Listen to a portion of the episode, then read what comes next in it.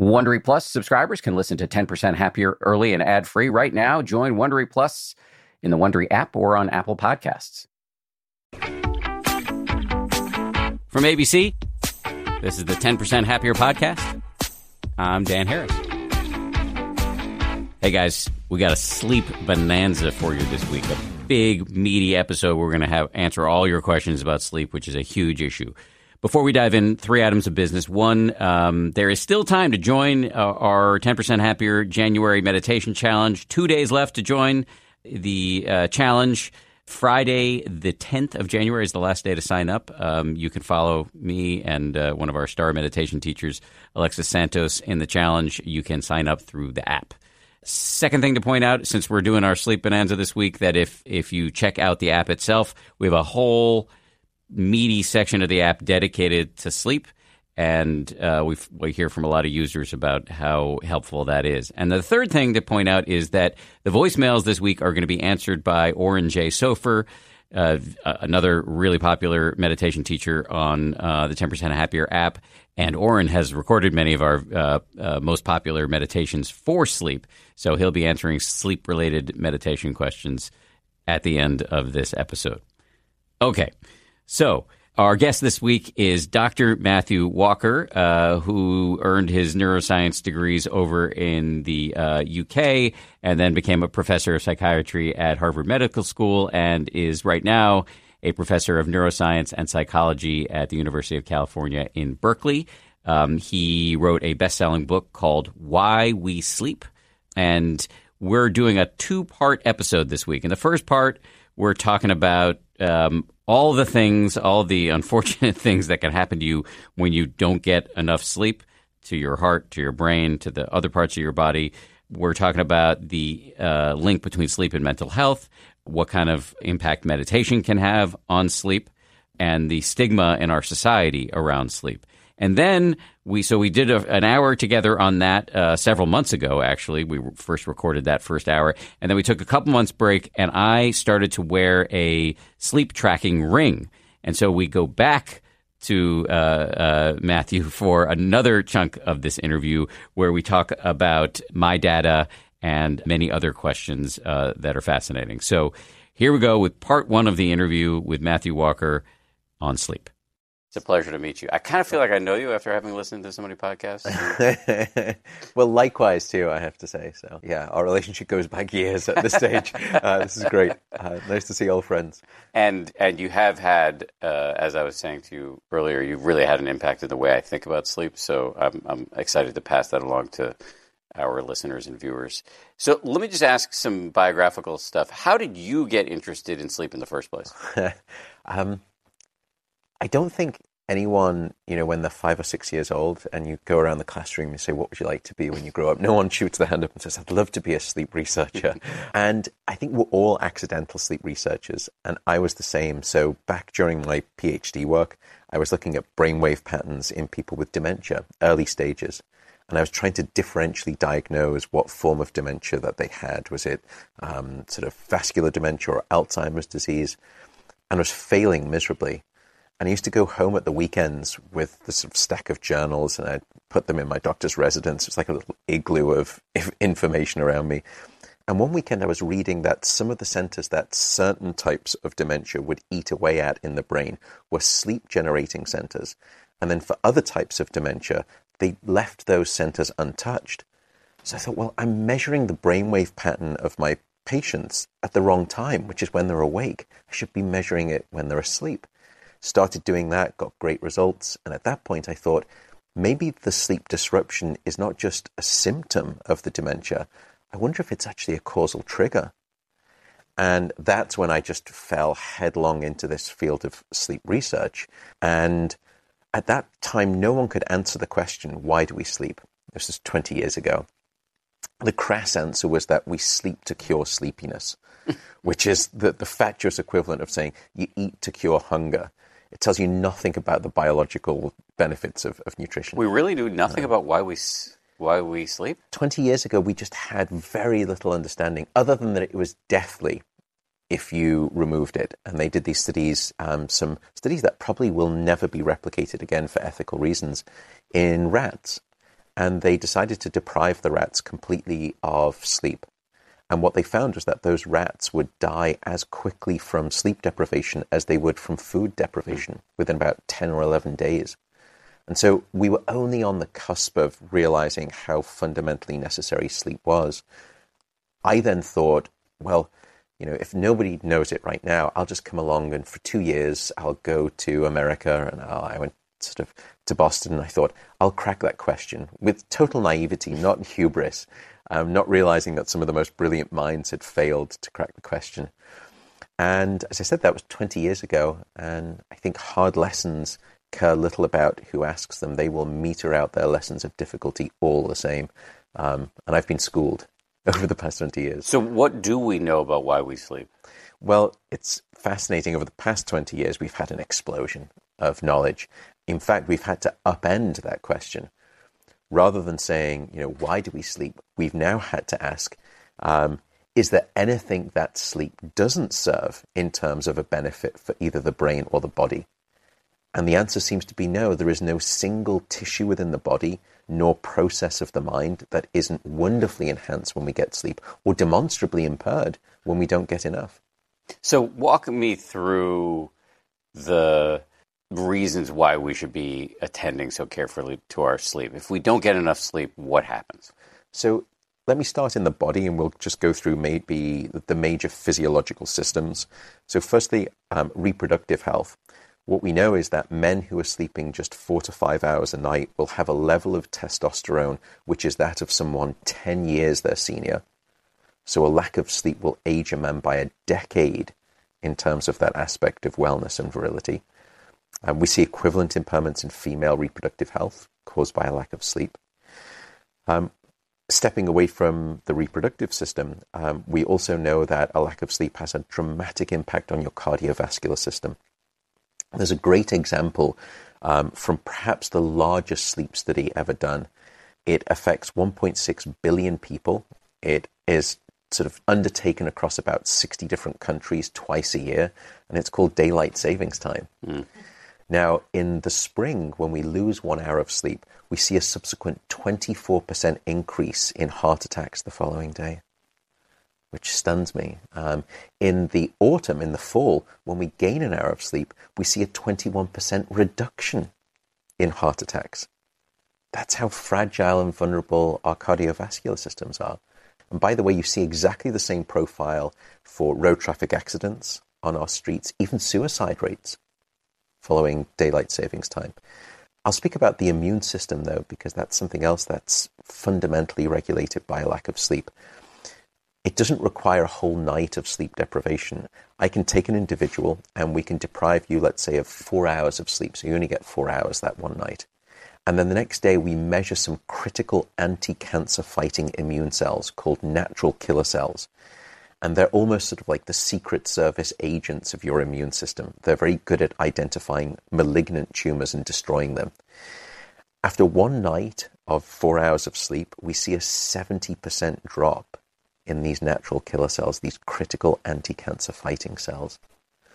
And we could just sort of keep stepping through um, the body. But let me just take a moment to go upstairs in the brain because sleep is not just for your body, it's in fact by the brain, of the brain, and perhaps most importantly for the brain. One of the most feared diseases in developed nations is Alzheimer's disease. And what we've discovered over the past just five years now is that there's a remarkable sewage system in your brain that kicks into high gear at night while we sleep. And that sewage system is called the glymphatic system. Now, you have a similar system in your body that everyone knows. It's called the lymphatic system. But we didn't realize the brain also has a cleansing system called the glymphatic system. And one of the sort of toxic um, metabolic byproducts that sleep using this system will wash away at night is a sticky toxic protein called beta amyloid. And beta amyloid is one of the protein culprits underlying Alzheimer's disease. And so what we see is that even after one night, you can bring perfectly healthy people into the laboratory. You can actually remove their sleep or even just selectively remove their deep sleep which is when that sort of system, that sort of good night, sleep clean kind of power cleanse actually happens, you can just selectively remove that type of sleep. And the next day, you do what's called um, a spinal cord puncture, and you siphon off some of the fluid. Who volunteers for this kind of study? you have to pay them rather a lot of money, yeah. um, and uh, and yeah, be very nice to them. and they never do the study again, probably. So what we find is that that measure of cerebrospinal fluid that we take from the spinal cord tells us what's going on in the brain. And you see an immediate next day rise in the amount of this beta amyloid toxic protein circulating in the system. And this is in healthy people after just one night. So now you can imagine what happens if you scale that across weeks or years that it's like compounding interest on a loan. Mm. Every night that you're changing your brain of sleep, you're not cleansing the brain of that beta amyloid, that toxic Alzheimer's protein. And so it starts to scale. And it doesn't scale in a linear fashion because it's an exponential. And that's exactly what we see with Alzheimer's disease as a pattern of pathology and as a pattern of cognitive decline. And just last year, we published evidence that those two things, that as you get older, your sleep gets worse, and as you get older, your memory gets worse. Those two things aren't simply coincidental, they're actually causally interrelated. Mm. And hmm. so we're really understanding so. This show is brought to you by BetterHelp. I got to tell you, I feel so much better when I talk about my anxiety instead of keeping it bottled up. There's an expression that I first heard from the great researcher and also Zen practitioner Robert Waldinger never worry alone. Our temptation many times is to keep it bottled up, but the data really show that the people who do the best in life, who live the longest and are the happiest, have strong relationships with people with whom they can talk about whatever's going on in their lives. And for me, therapy is part of that. If you're thinking of starting therapy, you might give BetterHelp a try. It's entirely online, designed to be convenient, flexible, and suited to your schedule. Get it off your chest with BetterHelp. Visit betterhelp.com slash happier today to get 10% off your first month. That's betterhelp, H-E-L-P dot com slash happier.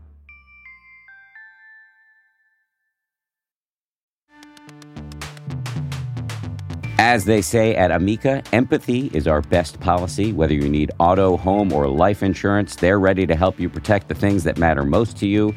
They're a mutual company, customer owned, in service to you. Amica representatives are here when you need them, and you can take comfort knowing a real person will be there on the phone to take care of you because the greatest measure of their success is your satisfaction.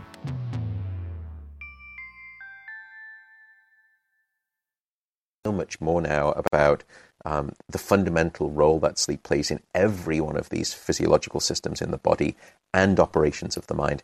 We can also speak about sleep and mental health. Hopefully, at some point, that link is incredibly strong as well. Well, let's talk about that now because it's just where I was going in my mind with this. What is the impact of sleep on our emotions, on our relationships, on our ability to perform?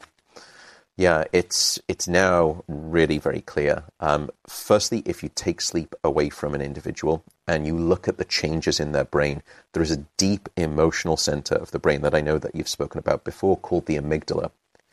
And it's one of the centerpiece regions for the generation of impulsive, strong um, reactions, particularly negative emotional reactions. We did a study where we took people and we deprived them of sleep for a night, put them in the scanner, and that part of the emotional brain showed a 60% increase in its reactivity the next day. What was worse was that. So, in other words, you're freaking out more easily. So, yeah, your emotional brain is just incredibly um, sensitized by a lack of sleep.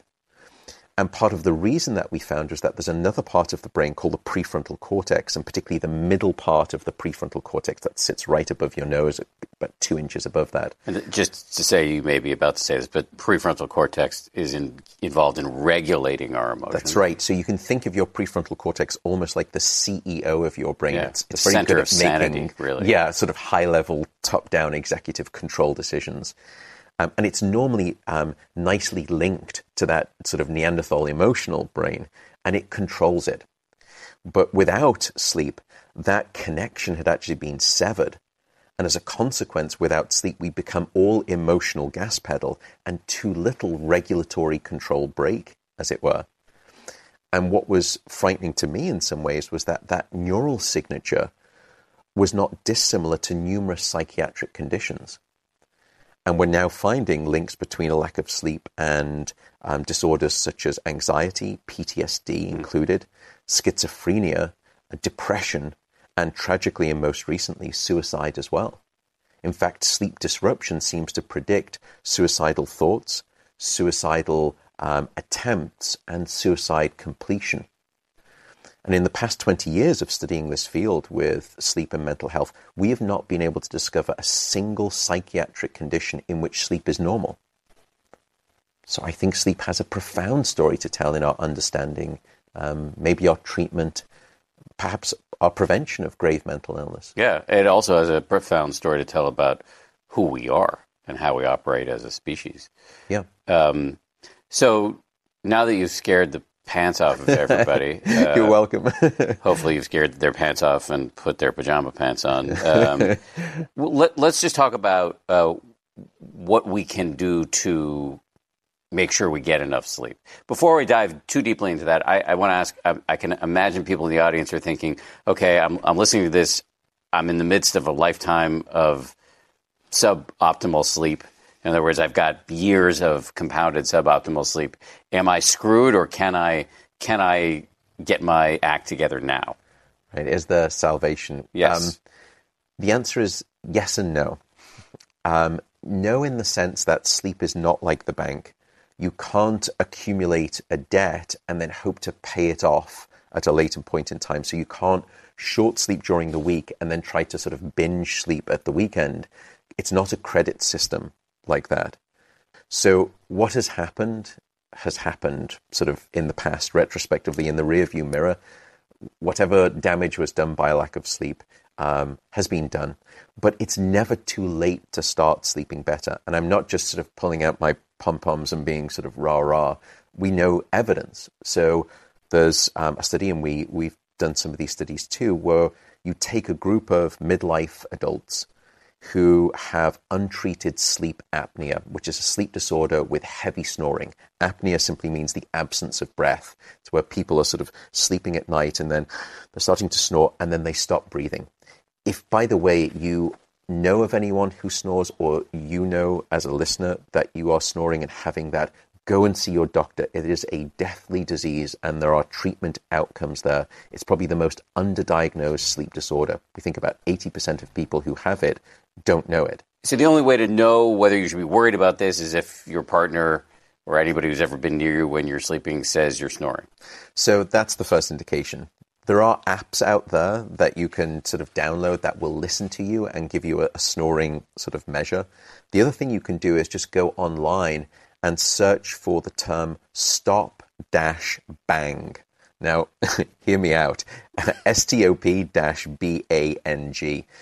It's a questionnaire and it allows you to assess your relative risk of sleep apnea and you can fill it out online and you can get a score and that will also give you a ballpark estimate but if someone is telling you that you're snoring uh, and to the point where you're you could wake them up then you definitely need to go and see a sleep doctor um, and see if you can sort of explore whether you do actually suffer from clinical grade sleep apnea so we had this cohort of patients, uh, and they had, at that time, undiagnosed uh, sleep apnea identified it, and then gave them a treatment, which is this, sort of, this small face mask that keeps the airway open so they stop snoring. It's Called a CPAP? CPAP machine, yeah. yeah. Stands for Continuous Positive Airway Pressure, CPAP. And it turned out that about half of these um, patients complied to the treatment over uh, the course of a decade or 15 years, and the other half didn't. So it was a sort of an experiment of nature, as it were. And what you find is that those people who complied to the treatment staved off the onslaught of Alzheimer's disease by 10 to 15 years relative to the group that was untreated. In other words, a causal demonstration that improving your sleep, here by way of a treatment intervention, can actually sort of de risk your likelihood of developing Alzheimer's disease. So it never is too late to start sleeping better. That's good to know. All right, so let's dive into some of your tips. Uh, tip seems a little glib, uh, but your recommendations for improving our sleep. One of them is keep it cold. Yeah, and you're right with sort of tips. I think I people typically don't respond to re- uh, sort of rules; they respond to reasons. I think more than rules. So, um, if if you'll allow my scientific uh, barrage to sort of, I'll I'll tell you the the rule and then I'll explain the reasons. Right. So, um, keep it cool is one um, piece of advice. Most people set their bedroom temperature or have a temperature that's too high in the sort of low 70s. Optimal seems to be about 67 degrees Fahrenheit or about 18 degrees, maybe a little bit more um, Celsius. Why is that? It turns out that your brain and your body need to drop their core temperature by about one degree Celsius or about two, two and a half degrees Fahrenheit for you to fall asleep and then for you to stay asleep. And it's the reason you'll always find it easier to fall asleep in a room that's too cold than too hot. Because the room that's too cold is at least taking you in the right thermal direction for good sleep. Um, so, sort of set your AC if you have that ability. If it's safe to do so, crack open a window if you can't regulate the temperature, if that would help, depending on how cool it is outside. If you can't do that, um, a standing floor fan to cool you is also helpful. The other way that you can hack the cooling system is, and I, I, dislike the word hack, but to have a hot bath or a shower, which sounds completely counterintuitive to what I've just said. But it turns out the reason most people sleep better after a hot bath, when they get in there, all of the blood comes to the surface of the skin. You get rosy cheeks. It's called mass vasodilation. And then you get out of the bath, and what happens is that your skin, now with all of the blood at the surface, acts as an enormous radiator, and you just release and evacuate a huge amount of mm. heat from your core. And so your core body temperature actually plummets after a hot bath that's why you'll actually sleep better. And we've done those studies and we've played around with body temperature. So keep it cool is, is definitely one of the recommendations. I think a second is light. We are a dark deprived society in this modern era. And we need darkness at night to trigger the release of a hormone called melatonin. And melatonin actually helps tell your brain and your body when it's time to fall asleep. And if you're not getting sufficient sort of signals of darkness, for example, if you're using um, screens or phones, um, even just overhead lighting in your house can have an impact. That light essentially stamps the brakes on melatonin. And so your brain doesn't get the signal that it's nighttime. It still thinks it's daytime.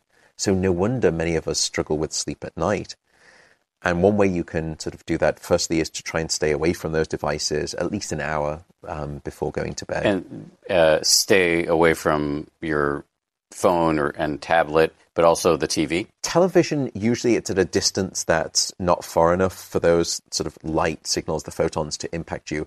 More impactful, however, is overhead light, and the recommendation would be in the last hour before bed, just turn off half of the lights in your house not only is that you know going to help your electricity bill, but you'd be surprised at how soporific sort of dim light actually makes you. It's a, it's almost as sort of like a sedating influence. The reason is because it's helping your brain realize it's night, and your brain is then starting to respond by releasing melatonin and getting you ready for bed. What about people like me who like to read to fall asleep?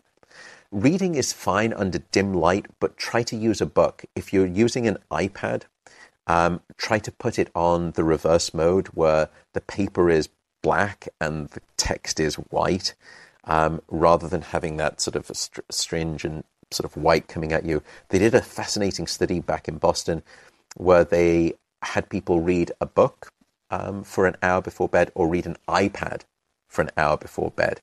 And what they found is that the iPad firstly delayed the release of that hormone that we were describing, melatonin, by three hours. So if I did that this evening here in California, it would put me much closer to Hawaii time in terms of my melatonin release than it would California. It would delay it. Secondly, the amount of melatonin that was released was dropped by about 50%, 5 Third, they actually seem to have less rapid eye movement sleep, or what we call dream sleep. And finally, when they stopped using the iPad, that impact on sleep didn't go away immediately. It had a blast radius of several days, almost like a washout period. That's how Im- impactful it was. So, um, television, as long as it's at a distance, not so bad. If you're going to read at night, try and use a paper book. If not, if it's on an e reader, then try to make it as dim as possible or do that sort of reverse with the, the screen and the, the text. The other recommendation you have, which you really, I had never really heard before, but you really hit it hard, is regularity. That's right.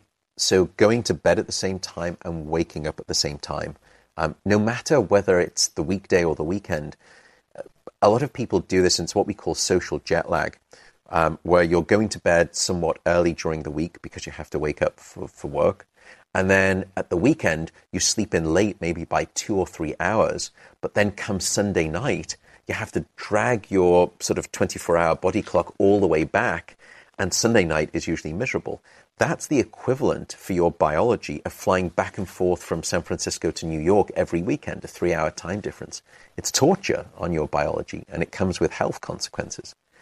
And our bodies are designed for regularity, including your sleep wake rhythms. If you give it regularity, it often can take care of itself. So regularity is king in that sense. It really anchors your sleep and sort of can improve the quantity and the quality of that sleep. But you're asking people to fundamentally change their their social lives, perhaps. Um, some of it may require a change in social life, um, and you know I fall prey to this too. I'll typically try to have you know earlier social engagements than than later. Not quite the early bird special, um, but yeah, I think it's if you want to prioritize that aspect of your sleep. Um, and you realize how important sleep is. You know, I'm not trying to tell anyone how to live their life. I can tell you about the science of sleep, and then when you know that knowledge, it's up to you how you'd like to live your life. What I would say is, from the evidence that we have right now, there's a very simple truth. This is epidemiological studies and causal studies across millions of individuals. Um, the shorter your sleep, the shorter your life. That short sleep predicts all cause mortality. Um, so I cannot think of any more efficacious, freely available, democratic, and powerful healthcare system than this thing called a full night of sleep. I mean, it is Mother Nature's best effort yet at immortality. So, what do you? Uh, I'm just curious about how you operate personally. What time do you go to bed? So, I'm sort of a, a 10 to 10:30 to bed guy, and usually starting to wake up around sort of 6:30 ish. So, I I give myself a non-negotiable eight-hour opportunity of sleep, usually eight and a half hours. And again, that's not because I want to sort of seem like I practice what I preach or I want to be, you know, post poster child for sleep. If you knew the evidence as I do, it's purely selfish. Hmm. You know, I don't want to live a shorter life, nor do I want to live a, a longer life, but in sickness or disease. I want both a longer life and a longer health span, not just a longer lifespan. For example, my family has on both sides a very strong history of cardiovascular disease. And we know that sleep is probably one of the best forms of blood pressure medication that you could ever want. And so, you know, I sleep that amount for, for selfish reasons. And what do you do if you've got some something you want to do on a Saturday night? Do you suck it up or do you say no? Um, you know, if I will always try and find a way to, you know, leave early in a vaguely graceful manner. Um, people generally know what I do, and so I get a bit of a get out of card uh, get out of jail free card in that sense. Um, but I do, I do really prioritize it.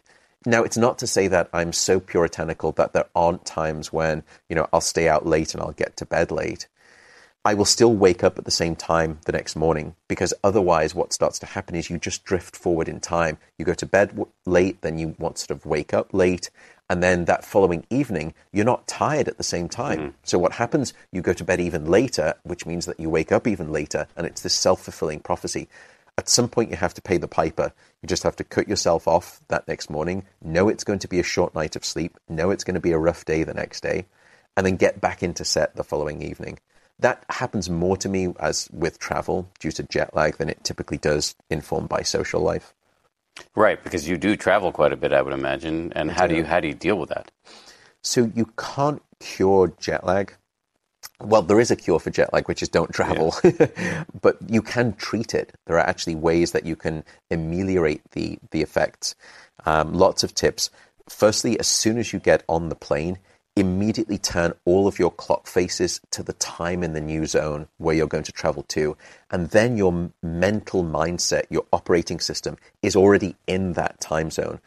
And it's important because it informs you as to when you should sleep. A lot of people sleep at the wrong time, especially on long haul flights. So let's say I'm traveling from San Francisco to back home to London. Um, London eight hours ahead. I get on the plane at you know 4 p.m. in San Francisco. Well, it's already 4 a.m. in the morning. So when I get on the plane, I should actually sleep in the first half of the flight, which is when everyone else in London is asleep. When I see other people typically sleeping is in the second or the last part of the flight, mm-hmm. which is now 10 or 11 o'clock in the morning, mm-hmm. which is when everyone in London is awake.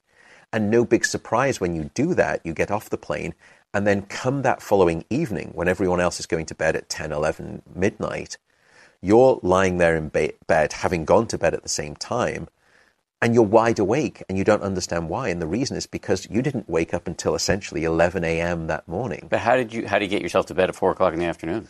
So, you know, one way you can try and do it is starting to wake up a little bit earlier and earlier in the week beforehand. So try to bring yourself back to that time.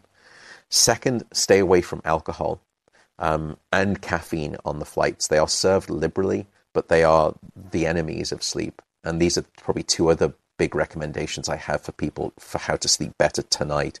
Um, they make me deeply unpopular, um, but you know, I'm generally an unpopular person based on personality. But this makes it even even worse. Um, Caffeine is, everyone knows, is a stimulant. It's a psychoactive stimulant. And I think it's the only one that we freely give to our children without too much concern. But most people know that it keeps you awake. What you don't know is how long it's in your system. So caffeine has a half life of about six hours and it has a quarter life of 12 hours. What that means is that if you have a cup of coffee at noon, a quarter of that caffeine is still swirling around in your brain at midnight. So having a cup of coffee in the middle of the day is the equivalent of getting into bed at midnight and before you turn the light out, you swig a quarter of a cup of coffee and you hope for a good night of sleep. And it's probably not going to happen. Um, so be mindful of caffeine intake. I try to sort of recommend people, you know, cut it off maybe 14 hours before bed, 12 to 14 hours. The other thing is alcohol. you know, a lot of people will say, well, you know, I really enjoy a nightcap in the evening. It helps me sleep and I helps me fall asleep like that. And I sleep, you know, it knocks me out. Sadly, alcohol doesn't do that. Alcohol is a sedative. Um, and sedation is not sleep. But when you have a drink in the evening, you mistake the former for the latter. You think that you're actually asleep, but you're not. You're just simply blunting your cortex. So you're not falling asleep faster. And if I were to look at the electrical signature of your sleep when you've had a drink in the evening and show it to you, it's very different than the signature of natural normal sleep. And the final two problems with alcohol is that firstly, it will fragment your sleep. So you wake up many more times throughout the night. Typically, they're so short that you don't remember them. You don't commit them to memory. But then the next morning, you wake up and you feel unrestored or unrefreshed by your sleep. And if you have that feeling, you know, and you're having a nightcap, you may want to put those two and two things together. Um, the other thing about alcohol, by the way, is that it's actually quite potent to um, in terms of blocking your dream sleep, your rapid eye movement hmm. sleep mm. as well. So um, the advice that I would give to people, which uh, is politically incorrect, is to go to the pub in the morning, and that way the alcohol's out your system in the evening, and then there's no harm, no foul from a sleep perspective. But I'd never say that on on film. I rarely drink or drink uh, either alcohol or coffee, and I would imagine the same is true for you. Yeah, so I unless you're going to the pub in the morning. Um, yeah, sans pub trips in the morning. Um, I I don't drink caffeine. I have decaffeinated coffee uh, in the morning. I drink decaffeinated tea for the rest of the day. There was a time in my life when I was drinking um, caffeinated black tea. I mean, I'm British; kind of mm-hmm. comes with the passport. But I was finding that as I was getting older, especially as, as age progressed, the impact of caffeine was increasing as, uh, and getting worse too.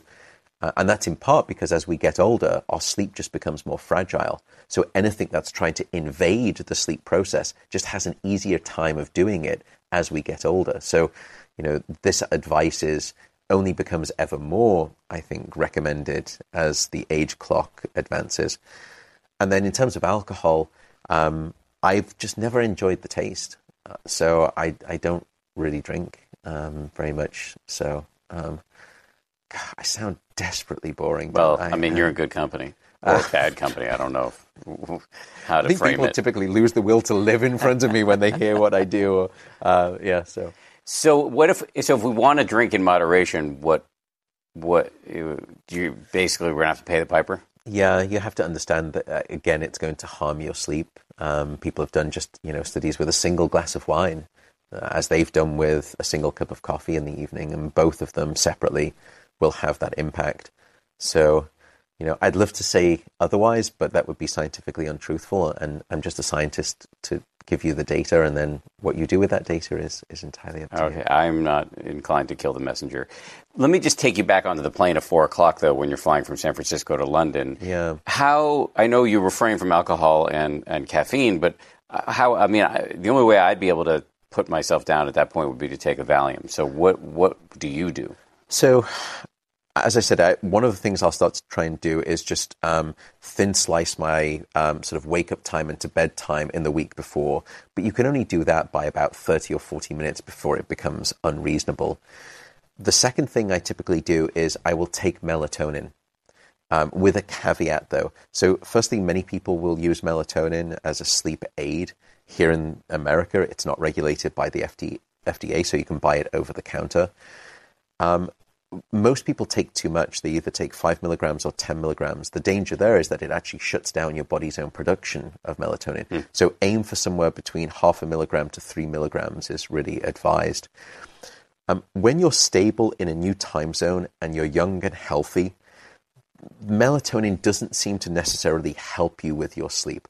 The older that we get, the greater the benefit that we see with melatonin once you are stable in a new time zone.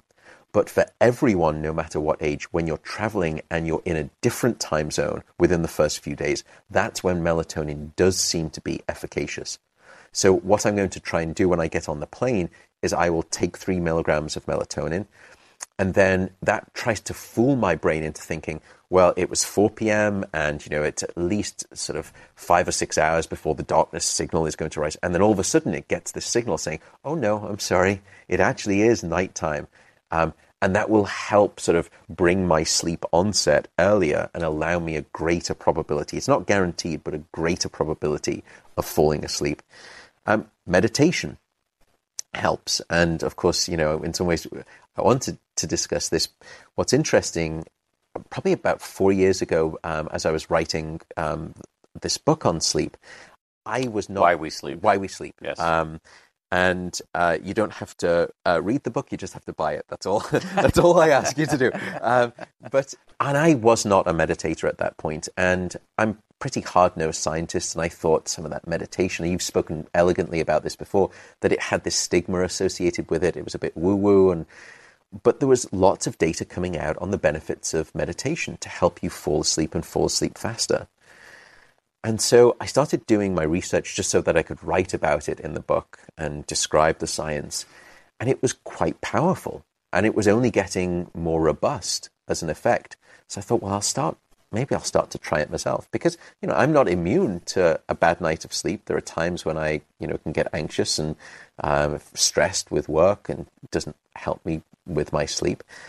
And worse still, when you know everything about sleep, by the way, you become the Woody Allen neurotic of the sleep Right, world. right. You're lying in bed, and at this point, I'm thinking, okay, so my prefrontal cortex is not shutting down. My brain is not releasing enough melatonin. I know that my other hormones are not, you know, and at that point, you're dead in the water for the next two hours. It's, it's a terrible affliction. So I started to meditate, and I found it incredibly helpful and that was four years ago. And you know, um, just as I was walking in here to do the interview, I got my notification from Ten Percent Happier, and I'm not trying to. And it was saying, you know, it's it's time for your meditation. So you don't because we're doing this interview in the middle of the day, San Francisco time. So you don't meditate right before bed. I'll I often um, will strategically meditate um, at bedtime. Um, if I know, and I can sense it, I know when I'm stressed. I know, as many people will, that you've just got that rolodex of anxiety and concern.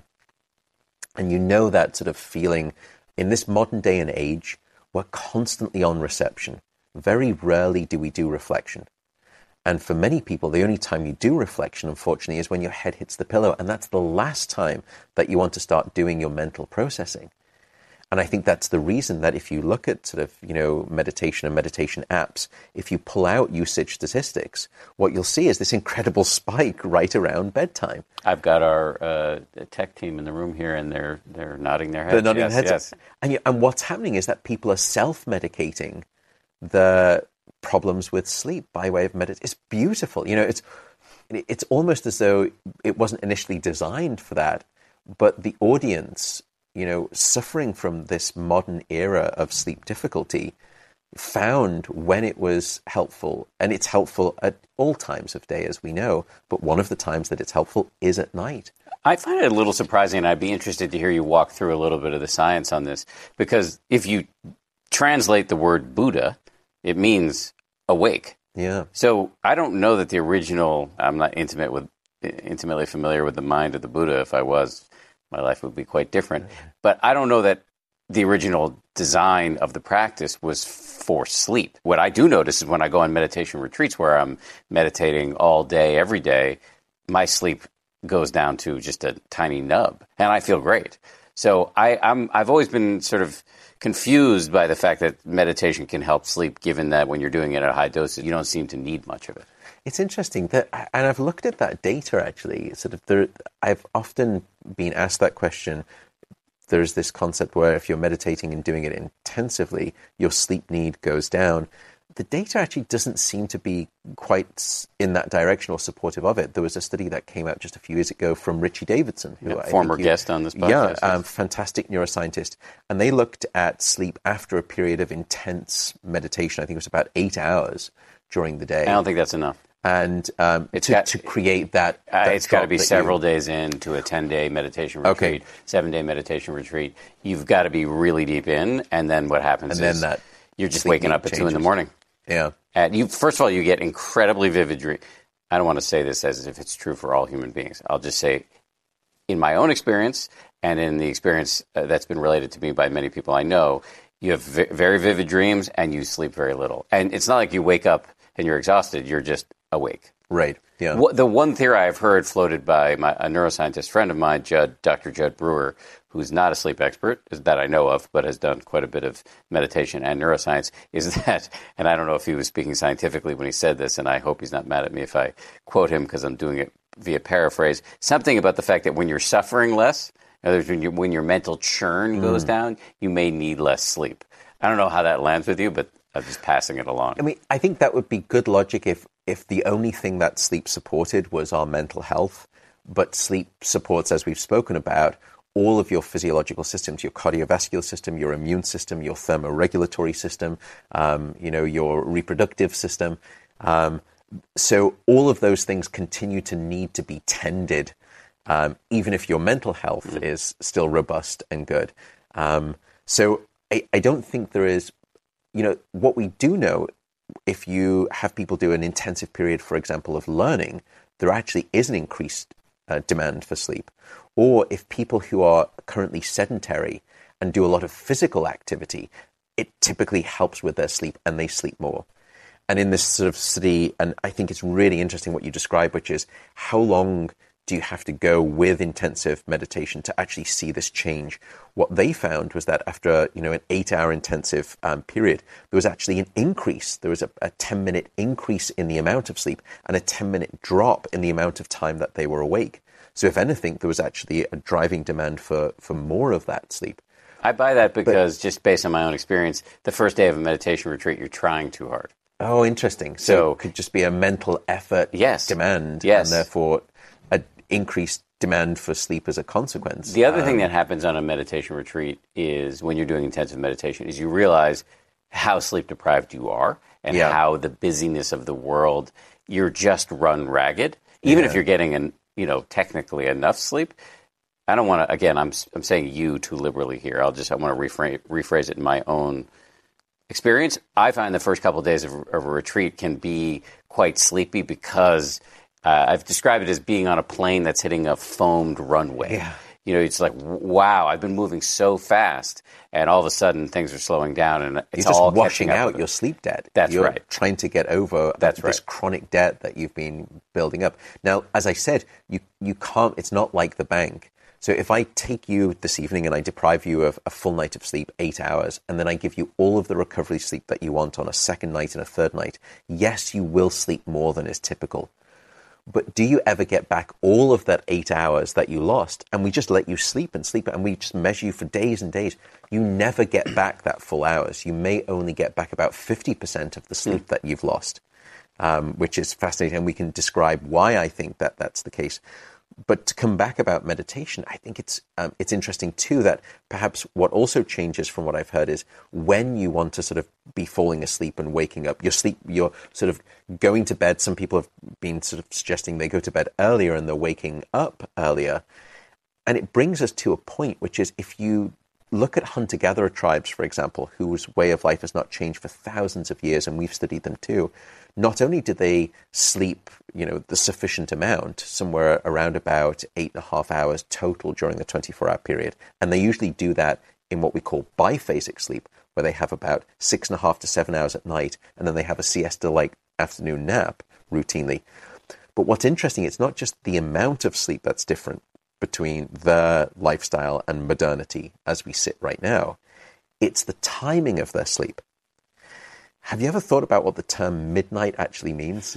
I've heard you say this before, and it's uh, you. were- You were on a mutual friend Peter Attia's podcast, and you brought this up, Yeah. and it really hit me. Middle of the night. Yes, yeah. yes. And for them, when you look at their sleep phase, it really is quite close to the middle of their sleep cycle.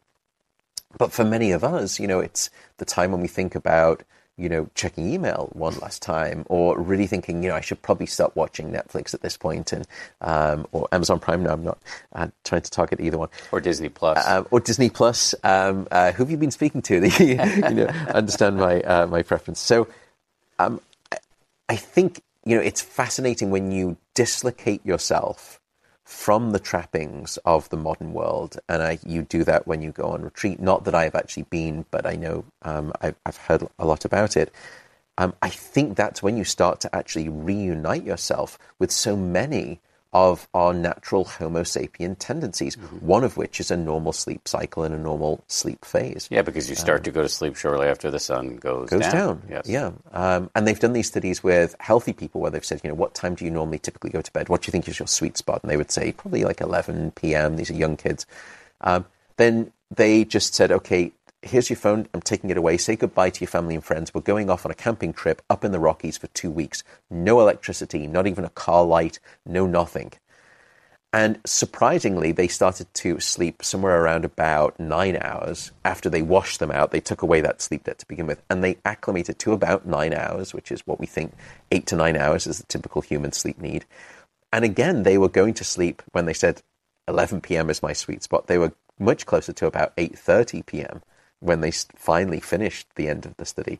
Um, but to come back to your point, though, and the, the comment on the word Buddha and what it actually means, and the surprise about sort of meditation being perhaps helpful to sleep, I actually think it's helpful for at least two reasons based on the data.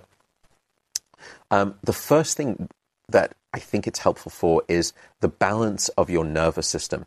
And we have two branches of our nervous system. One is sort of the fight or flight branch called the sympathetic nervous system. The other is um, the sort of the rest and digest, the quiet branch of the nervous system called the parasympathetic. What we see is that um, people who suffer from insomnia, they seem to be too far um, sort of switched over to the fight or flight branch of the nervous system.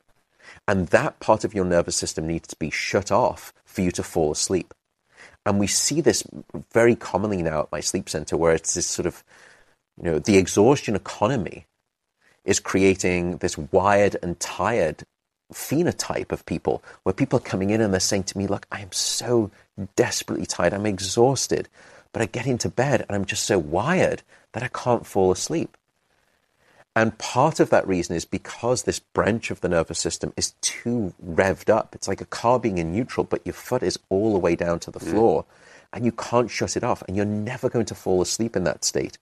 But what's lovely about meditation is that it seems to, through breath work and also through sort of a, a practice on the mind, it actually helps you shift out of that fight or flight branch of the nervous system mode back into the more calm, quiescent branch of the nervous system. That's the first thing that we know is sort of mechanistically the way or one of the ways that meditation works. The second is a related system in the body, which is called the HPA axis, which is the stress axis in the body. And the stress axis releases a stress chemical called cortisol. And cortisol normally has this beautiful daily rhythm. It starts to rise in the morning, it peaks in the middle of the day, and then it should drop down at night and fall to almost its lowest point in the middle of the night. And as it's ramping down, that decrease in the stress hormone, cortisol, helps us fall asleep. But if you measure that in people with insomnia, it starts to fall down in the evening, but then right around bedtime, it gets jagged up again as if the stress system and the cortisol release is increasing. And we see that in people who are struggling with falling asleep or staying asleep. But if you look at the studies with med- uh, meditation, it's wonderful that levels of cortisol, because of that stress axis, seem to actually be ramped down. And so there's a second way that I think meditation comes in and just simply quiets the body both from a nervous system perspective and also a stress hormonal perspective. And then I think there are benefits on the mind too, but downstairs in the body, those are the two reasons that I think we're actually seeing meditation being efficacious as a sleep aid. You know, and the sizes of the effects are considerable. There's a great study done just across the way um, at Stanford where they took a group of insomniacs and they placed them on a mindfulness meditation program for eight weeks and they were meditating. I think it was around about um, it's probably about thirty to forty minutes a day. Um, so it was a non-trivial amount. And after eight weeks, those people responded by about a forty-minute reduction in uh, the amount of time it took them to fall asleep. Now, to put that in context, sleeping pills at best can give you, you know, eight to ten minutes. Placebo gives you six to seven minutes. So sleeping pills really aren't much above um, uh, placebo, and they are very much not recommended anymore now because of the deathly consequences and the carcinogenic association with sleeping pills, which I'm happy to discuss. But in this study, a remarkable drop of you know a 40 minute savings in terms of your time to fall asleep and their sleep efficiency. You know they didn't they weren't waking up as much and they felt better rested the following day. That's a remarkable benefit. You know, if you had a drug that was giving you that kind of benefit, it would be a blockbuster. Yeah. You've talked about two things I want to put a pin in and get back to uh, sleeping pills and also naps. But since we're on meditation, what's the move if you've gotten into bed and are struggling to fall asleep? Do you, do you recommend getting up and going to sit somewhere to meditate or turning your phone on and meditating while you're in bed? What's how do what do you think we should yeah, do? It's a tough situation. I think I would offer three things that people, three sort of practices that you can try. The first is that you can try to meditate in bed. That if you are practiced enough and you can walk yourself through a, a meditation, um, you can certainly try that and stay in bed. Um, the only danger, though, is um, we typically recommend that people don't stay in bed awake for longer than about 15 or 20 minutes. If you haven't fallen asleep within 20 minutes or you've woken up and you haven't fallen back asleep, don't stay in bed. And the reason is because your brain is this incredibly associative device. And very quickly it will learn that your bed is the place of being awake and not being asleep. And this is why patients will sometimes say to me, Look, I, I don't understand it. I'm watching television in the evening and I'm falling asleep on the couch. And then I get into bed and I'm wide awake and I don't know why. And the reason is because you've learned the association that your bedroom is the place of being awake, not being asleep. So the way that you break that association is by not staying in bed awake for very long. You get up, go to a different room or different part of the room if you don't have that um, luxury, and in dim light, just read a book or try to meditate. And only when you're sleepy, and there's no time limit, should you go back to bed. And that way you will relearn the association that your bed is the place of sleep. And I think the analogy there would be you know, you would never sit at the dinner table waiting to get hungry. Why would you lie in bed waiting to get sleepy? And the answer is that you shouldn't. So the recommendation would be take your meditation practice you know, outside of the bedroom, and that way you're not associating that bad context of being awake with your bedroom itself. Outside of the bedroom or the bed? Because I meditate in the bedroom, but in a chair in the corner. But you, you, that's, I think, you know, I think that's somewhat safe as long as it's you're not thinking of the bedroom writ large as a trigger. That's the only time that the, the entirety of the context itself can be learned and imprinted. And if that's the case, then you really need to shatter that association and go somewhere different. But if that's not the problem, if you're not struggling, then staying in the room and just sort of practicing there is just fine. So we, you, it seems like you're saying the bedroom should be kind of sacrosanct. I mean, my wife, I sometimes she'll sometimes work on the bed. Sounds like that's a bad idea. bad idea because then again you're learning the association that when you get into bed it's a place of active cognitive thought and engagement Right. um, so your bed really should be like a, a cave you know it should be dark cold and free of technology What's your pre-bed ritual, and what other what are the what's what other sort of pieces of sleep hygiene do you recommend? So I typically have a wind down schedule of about an hour. So an hour before bed, that's it. I stop working. Um, even though work is what I love and adore, um, and I have an obsession with, I just know that um, I'll still have that fizzing mind if I just work straight up to the point of sleep. You know, I may fall asleep, but I know it will come back to bite me throughout the night because of that Rolodex of sort of concern and anxiety. So an hour before bed, I just cut it short. I'll usually either read or just watch something light on television. That's where I sort of get my f- sort of um, fiction hit from. And I think you've said this too. You know, I, I typically don't read fiction books anymore. I consume sort of nonfiction. And so I use television as, as my uh, fiction hit. Um, and then I'll usually start sort of preparing for bed. At that point, I've usually dimmed down all of the lights in the home. I haven't been looking at screens.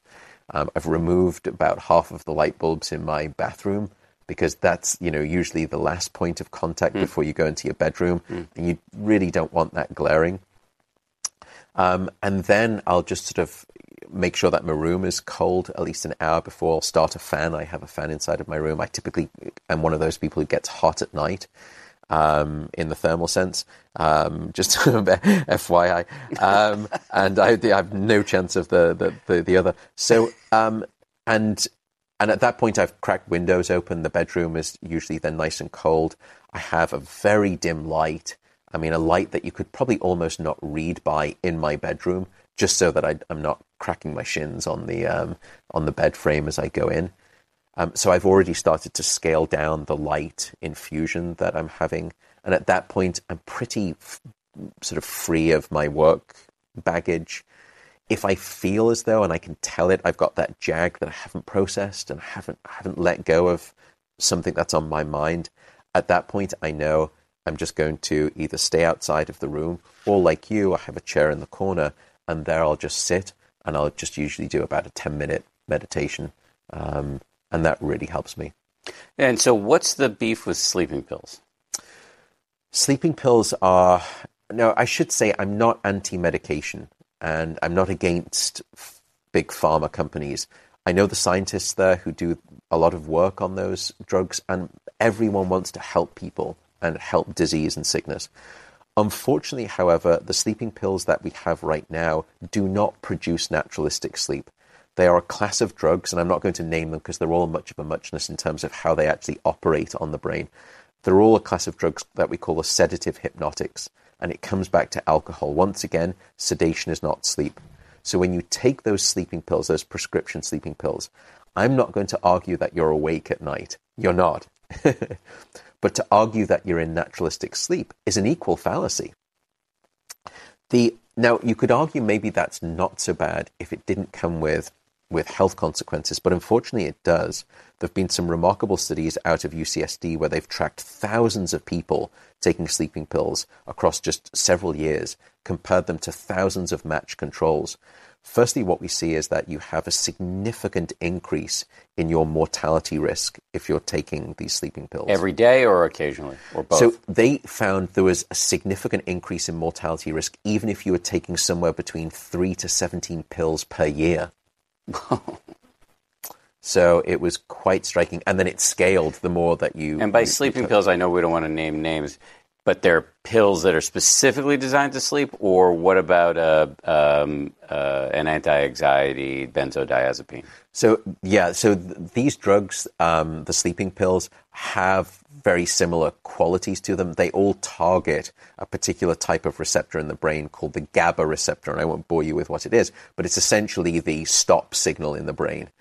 And all of these drugs, the anti-anxiety drugs, included these benzos that you speak about, um, they all essentially tickle the same sort of brain inhibiting receptors, just like sleeping pills. So I have to get up really early on Saturday and Sunday mornings to anchor Good Morning America, and so one night a week, my doctor will let me take a benzodiazepine. Right. Uh, you would say th- flush those down the toilet.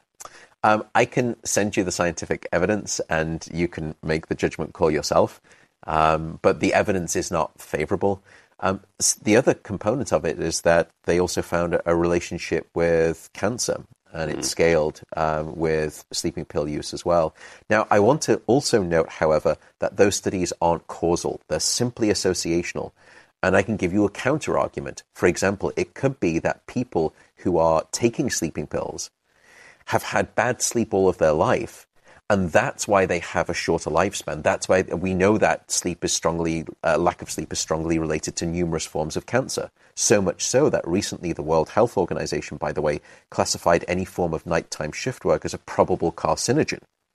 Jobs that can induce cancer because of a disruption of your sleep wake rhythms.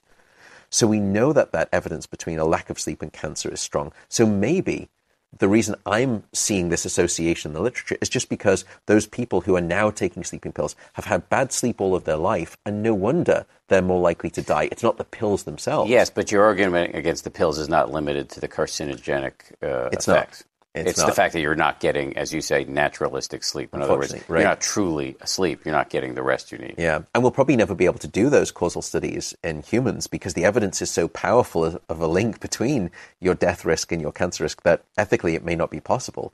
We have some evidence in animal studies, though. One um, one of the critical things with sleep is that it helps actually with learning and memory.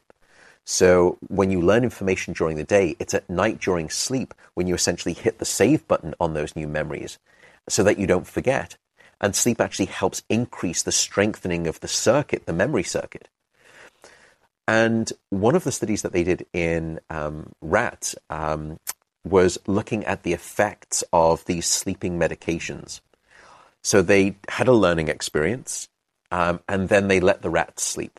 And normally, what you see with healthy, normal sleep is this strengthening of the memory circuit. But then they also dosed them with sleeping pills. Now, the rats slept longer. So you would imagine that if sleep is good for learning and memory and it helps strengthen the memory circuit, then if they've slept more, they should have an even stronger memory trace.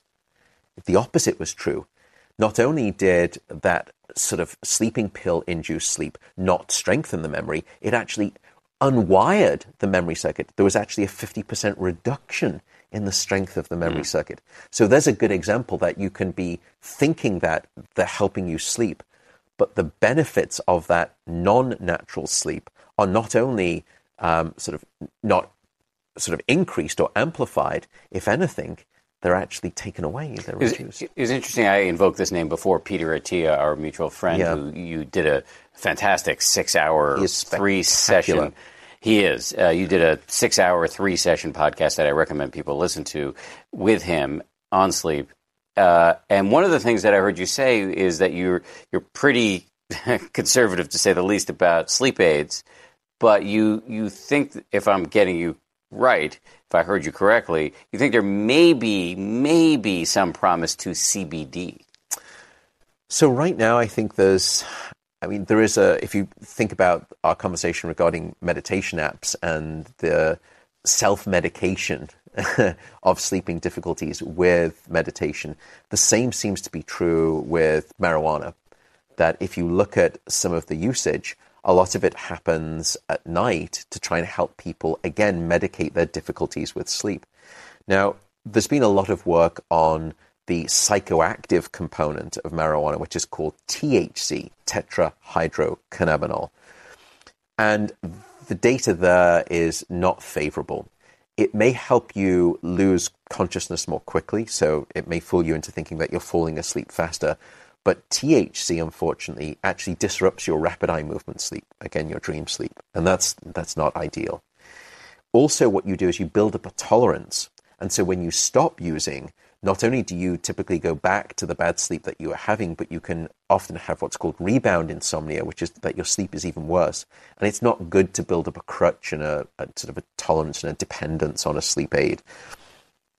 However, CBD, which is the non psychoactive component of marijuana, which is now starting to sort of explode on the scene, the studies there look interesting, I think I would say we don't have anywhere near enough data yet for me to sort of you know be in public saying definitely recommend CBD.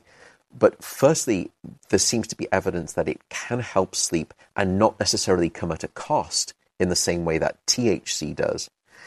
Um, we also don't seem to typically see the develop of, development of tolerance and thus a withdrawal profile when you stop, which is beneficial as well and in the studies in animals, there again, there seems to be a benefit. And those studies in animals, and I know for some people, animal studies, and I, I completely understand it, you know, are difficult to, to feel good about. But one of the upsides of those is that it's very difficult to sort of think about a placebo effect there because, you know, they don't know what they're getting. And they typically have a sugar pill or, you know, a, an active drug. And it's difficult to sort of argue that that's a placebo effect there too. So I think, firstly, there needs to be a lot more work that should happen. And I'm actually kicking around the idea of just doing this myself, you know, trying to do a Kickstarter or get some funding. You know, if anyone out there would like, you know, has uh, a little bit of money in their pockets and they would like to try and fund this type of study and do it scientifically, I really think it would be a good service to the field because if it's promising, even if it's got a stigma now, we need to know about it because people are desperately struggling with sleep and I'm committed to trying to help them. And if this is a promising thing, we need to find it out, but do it scientifically. Especially since there don't seem to be many other sleep aids out there that you can recommend comfortably. Right, exactly. And so that's, you know, if it does hold promise, we should know. If it holds dangers, we should know. I think the other big problem, though, right now is that just as with melatonin, because it's not regulated by the FDA, even though the FDA is now starting to get much more interested in CBD and it's starting to think about legislation, um, it's a wild west out there. So, you know, having a trusted brand is very difficult to come by. And there's lots of brands that are sort of saying, you know, you scan this QRI code on the bottle and it will give you a lab report from an independent. And I think that's a good start. But even then, you know, how can you trust it in an unregulated space? As promised, though, let me ask about naps. You pro naps or against naps? For and against. if you can nap regularly and you're not struggling with sleep at night, then naps are just fine. That's the biphasic sleeping that you referenced from. Yeah, exactly. And you see this in Mediterranean cultures as well, sort of the siesta like behavior. But if you can't nap regularly, and especially if you're struggling with sleep at night, the advice is don't nap during the day. And again, this is a rule, but let me sort of unpack the reasons behind that rule. From the moment that you and I woke up this morning, a chemical has been building up in our brain. That chemical is called adenosine, and it's a sleepiness chemical. And the longer that we've been awake, the more of it that builds up, the more of it that builds up, the sleepier that we feel. So it's a good, healthy sleepiness game. It's what we call sleep pressure. But then at night, what's wonderful is that the brain gets the chance to essentially jettison all of that healthy sleepiness chemical. And it takes about eight hours to remove about 16 hours of accumulated adenosine. So after about eight hours of sleep, what you should do is wake up feeling refreshed without sleepiness because you've given the brain the chance to sort of remove that sleepiness. And by the way, that's probably one of my best tips for if you, how do you know that you're getting enough sleep? If you didn't set your alarm or your alarm didn't go off, would you sleep past your normal alarm time? And if the answer is yes, you're clearly not getting enough sleep. But I digress. Well, just on that digression, and I should have asked this earlier, what is the minimum amount of sleep that we should be aiming for? Somewhere between seven to nine hours for adults over 25 years. Okay. Um, the number of people based on the data that can survive on less than seven hours of sleep um, without showing impairment, rounded to a whole number and expressed as a percent of the population is zero. Okay. But coming back to adenosine and naps for a, a, happier, jollier story. Um, so what I was describing there is this kind of removal of that healthy sleepiness as we sleep, and so we wake up refreshed. But here's the danger with naps that you've been building up all of this healthy sleepiness, and then you take a nap in the afternoon, and it's like a pressure valve on a cooker. You will release some of that healthy sleepiness, and that can mean that when it comes time to fall asleep at your normal bedtime, it's a struggle because you don't have that same amount of healthy sleepiness weighing you down, wanting to push you into sleep. And that's why I always recommend if you are struggling with sleep at night in general, then don't nap. You want to build up all of that healthy sleepiness so it gives yourself the best chance to get to so sleep. Just power through, even if you feel like crap, just power through. Yeah, and avoid the caffeine because what caffeine does is that it actually comes into the brain and it latches onto the receptors of adenosine and it hijacks those receptors and it essentially hits the mute button on the sleepiness signal. That's how caffeine works. It's no big surprise that they sound very similar at the end of their chemical names caffeine, adenosine. Caffeine races in and it essentially just picks up the remote inside of the brain for sleepiness and it does hit the mute button. So now, even though you've been awake for 16 hours, your brain with caffeine circulating inside of it says, Oh, hang on a second, I thought I'd been awake for 16 hours. I'm not getting that signal anymore. I feel like I've only been awake for eight hours. And that's why you get the jag of, of alertness. And that's why caffeine can be damaging to sleep. Okay, so there are people out there who uh, struggle mightily to get to sleep. You know, insomnia is real, and a lot of people deal with it. And I know you see these folks directly in your, uh, I would imagine, in your sleep center. So, what is the recommendation for people of chronic insomnia? So, right now, the first line recommendation is not sleeping pills. And this is not my recommendation. It was a re- recommendation made in 2016, a landmark recommendation by the American College of Physicians. They said that, and they reviewed um, hundreds of placebo controlled studies based on the weight of the evidence from sleeping pills and the nominal benefit above and beyond placebo for most people together with the dangers that we've spoken about, the first line recommended treatment for insomnia must not be sleeping pills. It must be something called cognitive behavioral therapy for insomnia, or CBTI. And here you work with your therapist, it's a psychological intervention. And across several weeks, it ends up being just as efficacious as sleeping pills in the short term. The benefit on sleep is just the same. But what's better is that when you stop working with your therapist, the sleeping benefits continue for now. I think the last study um, showed up to a five year benefit that was maintained. Whereas with sleeping pills, it's a little bit like with THC. When you stop them, you go back to not just the bad sleep that you are having, but typically your sleep is even worse when you come off those sleeping pills. So if you are struggling with sleep, um, you can go and speak with your doctor and ask about a way to try and seek out cognitive behavioral therapy for insomnia. It is typically reimbursed here in the United States uh, under many health insurance policies, um, increasingly so. You can just go online, you can go to the National Sleep Foundation, and there you can sort of Google around and you can learn more about CBTI, cognitive behavioral therapy for insomnia. Wonderfully efficacious. Stay tuned. More of our Conversation is on the way after this.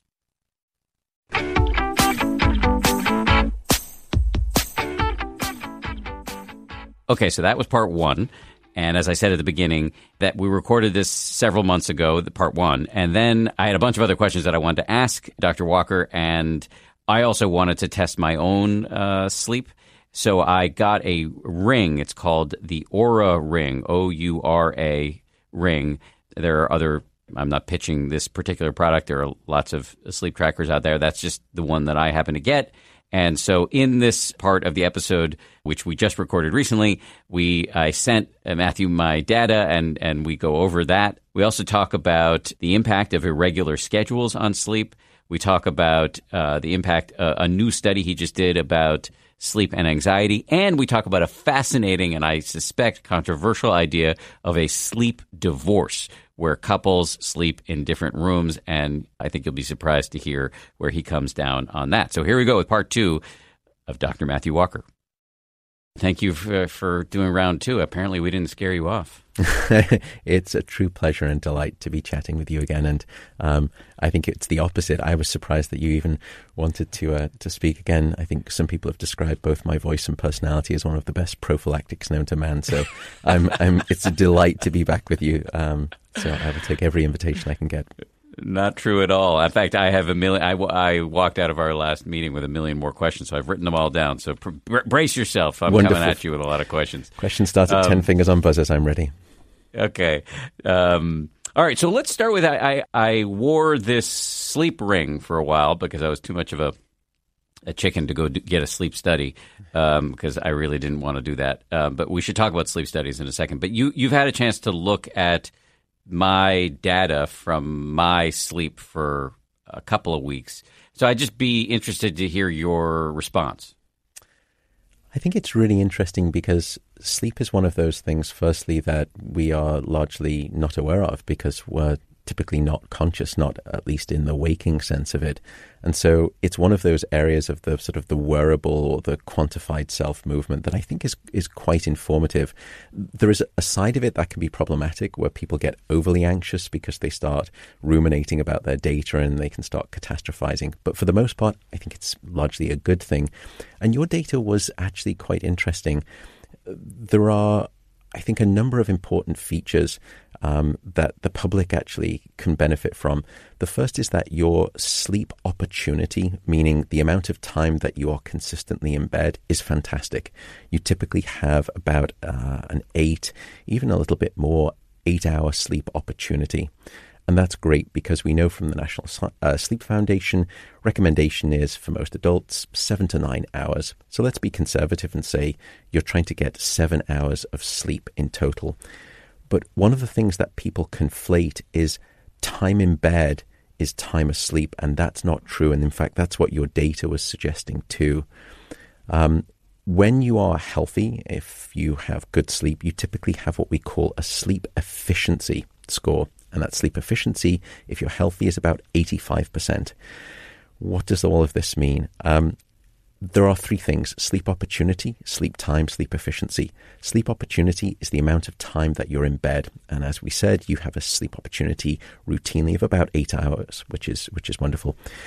Um, then, if you have a sleep efficiency of 85%, which is healthy, and you're in bed for um, eight and a quarter hours, then you will get your minimum of seven hours of sleep.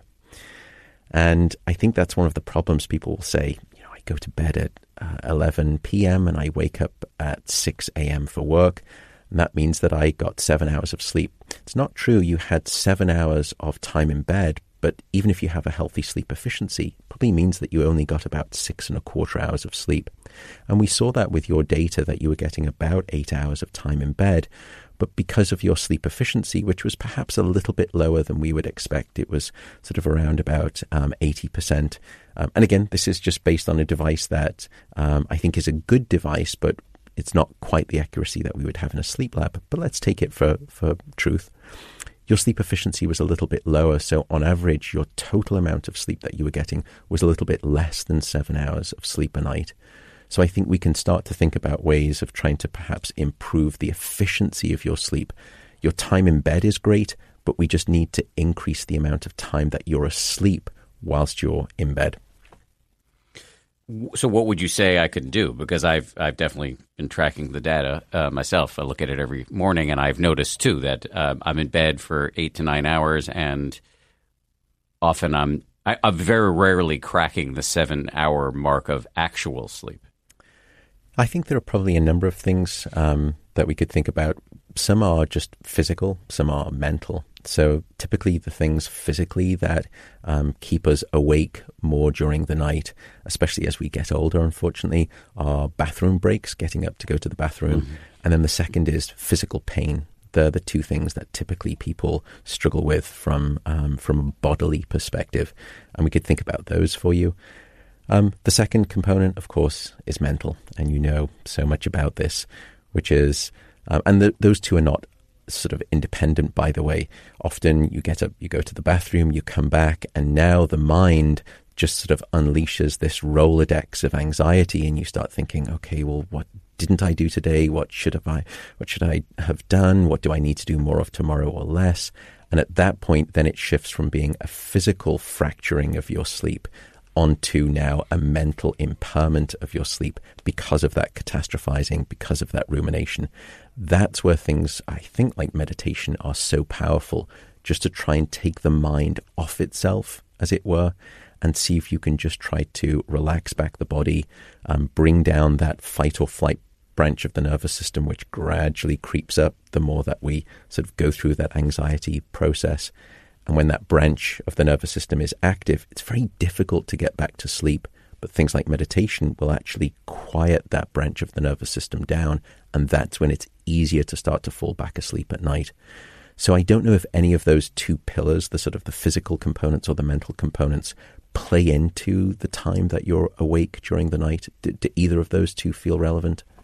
Yes. Uh, so for me, I just jotted down there were uh, three things that I think are getting in the way of sleep efficiency. One is exactly what you said about getting having to go to the bathroom. I'm nearly 50 and apparently I have the bladder of a, you know, like a kitten. So I'm I go to the bathroom, I get up I have to go to the bathroom. So that's annoying. I don't know what I can do about that. The other is um, noise. So we have a 5-year-old um, and he gets up a lot in the middle of the night. He won't accept me um, which is bad for my ego, but sometimes good for my sleep. Um, but he's we hear him on the on the baby monitor, and uh, my wife has to get up and go. Um, often sleep with him or or comfort him, and so. But I wake up when that happens. Yeah. Um, and then the third thing is restlessness.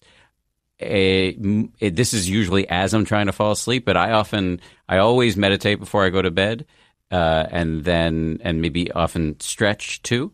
Um, and but, uh, even after doing both of those things, I find that there's can be from sixty to ninety minutes of tossing around, and um, yeah. So th- those are the three things. And I think for you know the bathroom breaks, it's just it's very difficult. That's just one of the things that we all know as we start to get older, um, increases in frequency how to deal with that. There are some medications that people um, can prescribe to try and help. But the other thing is to try and think about what is my fluid intake sort of in the evening. And often the trick is not to actually decrease the number of cups or glasses of um, fluid that you're taking in. Fool your brain into thinking, I'm still having the same number of those glasses of X or Y, but just try to half the amount of the fluid volume that you pour into those in the evening and in that way, you sort of psychologically still think no harm, no foul, nothing has changed. But decreasing the amount of that fluid can sometimes also help as well. But medications are there too, um, should people want to explore that. Yeah, I'm, I'm pretty militant about not drinking any fluids after six or seven. Yeah. Um, so I maybe it's something where I want to explore with medication, but um, yeah, um, it's not awesome.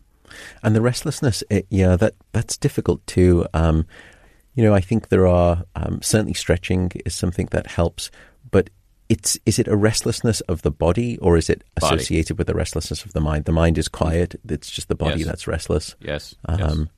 And do you uh, are you physically active during the day? Do you typically work out um, during the day? Yeah, well, I'm a, a, borderline narcissist who has to look at his own face on television all the time. So, yes, I am quite active in the gym. It's not pretty, but uh, consistent six to seven days a week of uh, workouts. Okay. Uh, usually early in the day because I know that working out later in the day is it can disrupt the sleep. Um, so, but I am pretty active. Okay, yeah.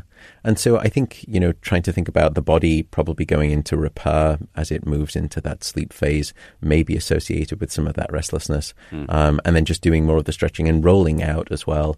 Um, the muscles can also help uh, in that regard. Like a foam roller? That's right, yeah, yeah, because some of that restlessness may just be the muscles in that state. One thing that I've found helps, and I, I wonder if this might cut against your advice, but – what I've found that helps with restlessness, there are two techniques I've used. One is just get back out of bed and meditate again, although sometimes I'm too restless to even sit still. But the, the other is to read. Um, and I've found that reading, especially some boring Buddhist book um, that is both boring and and puts me in touch with fundamental truths that have a way of relaxing the mind mm. can um, knock me out. It can take a while, but that can work. And I think the latter is almost a distraction. It's moving the focus of your attention from perception of the body to actually internally thinking within the mind. And when you shift that, it's almost like a, a, sort of a spotlight focus from the body to the mind. Then all of a sudden, the you know the entire organism is ready for sleep. Um, I think that's definitely one of those things that can help. The the other thing we talked about was noise. Um, obviously, I'm not going to give my kid up for adoption, so that's not an option. Um, so I, will have to live with that for a little while. But but my wife and I do wake each other up quite a bit because when I go to the bathroom, she, she's a light sleeper. She often wakes up, and sometimes she comes to bed later than I do, and that process will wake me up. Um, and so you've you've before we started rolling, you, you told me about something called a sleep divorce. Can you say more about that? Yeah, so it's something um, that is now becoming a little bit more common as people openly speak about this, which is having a sleep divorce to potentially prevent you from having a real one. Um, and we know that from survey data, anonymous survey data, that um, up to 30% of people in couples, in partnerships, will report sleeping in separate rooms. And of those remaining, let's say 70%, there's a non trivial proportion of them who will um, go to bed in the same uh, location, but will wake up in different locations. And I think this tells us that there is some kind of a tension here going on um, in the public regarding partner disruption of sleep. Um, and in fact, it's something that myself and my partner, she um, she's a very light sleeper, and she typically has a longer sleep need. She seems to have a sleep need of around about nine hours a night. My sleep need is about eight hours a night. Um, so we're often offset in terms of going to bed and also waking up, which would always cause problems. Sort of me getting into bed after she's asleep and she wakes up and getting up early. So we agreed to go through a sleep divorce. Um, and I think one of the problems with having, and it, I should, you know, there should be a better term for it because it's a very negative connotation in that sense for a very beneficial, potentially good upside. But the stigma is that if you, people say, well, goodness, you know, if you're not sort of sleeping together, then you're typically not sleeping together uh, in that regard. Mm.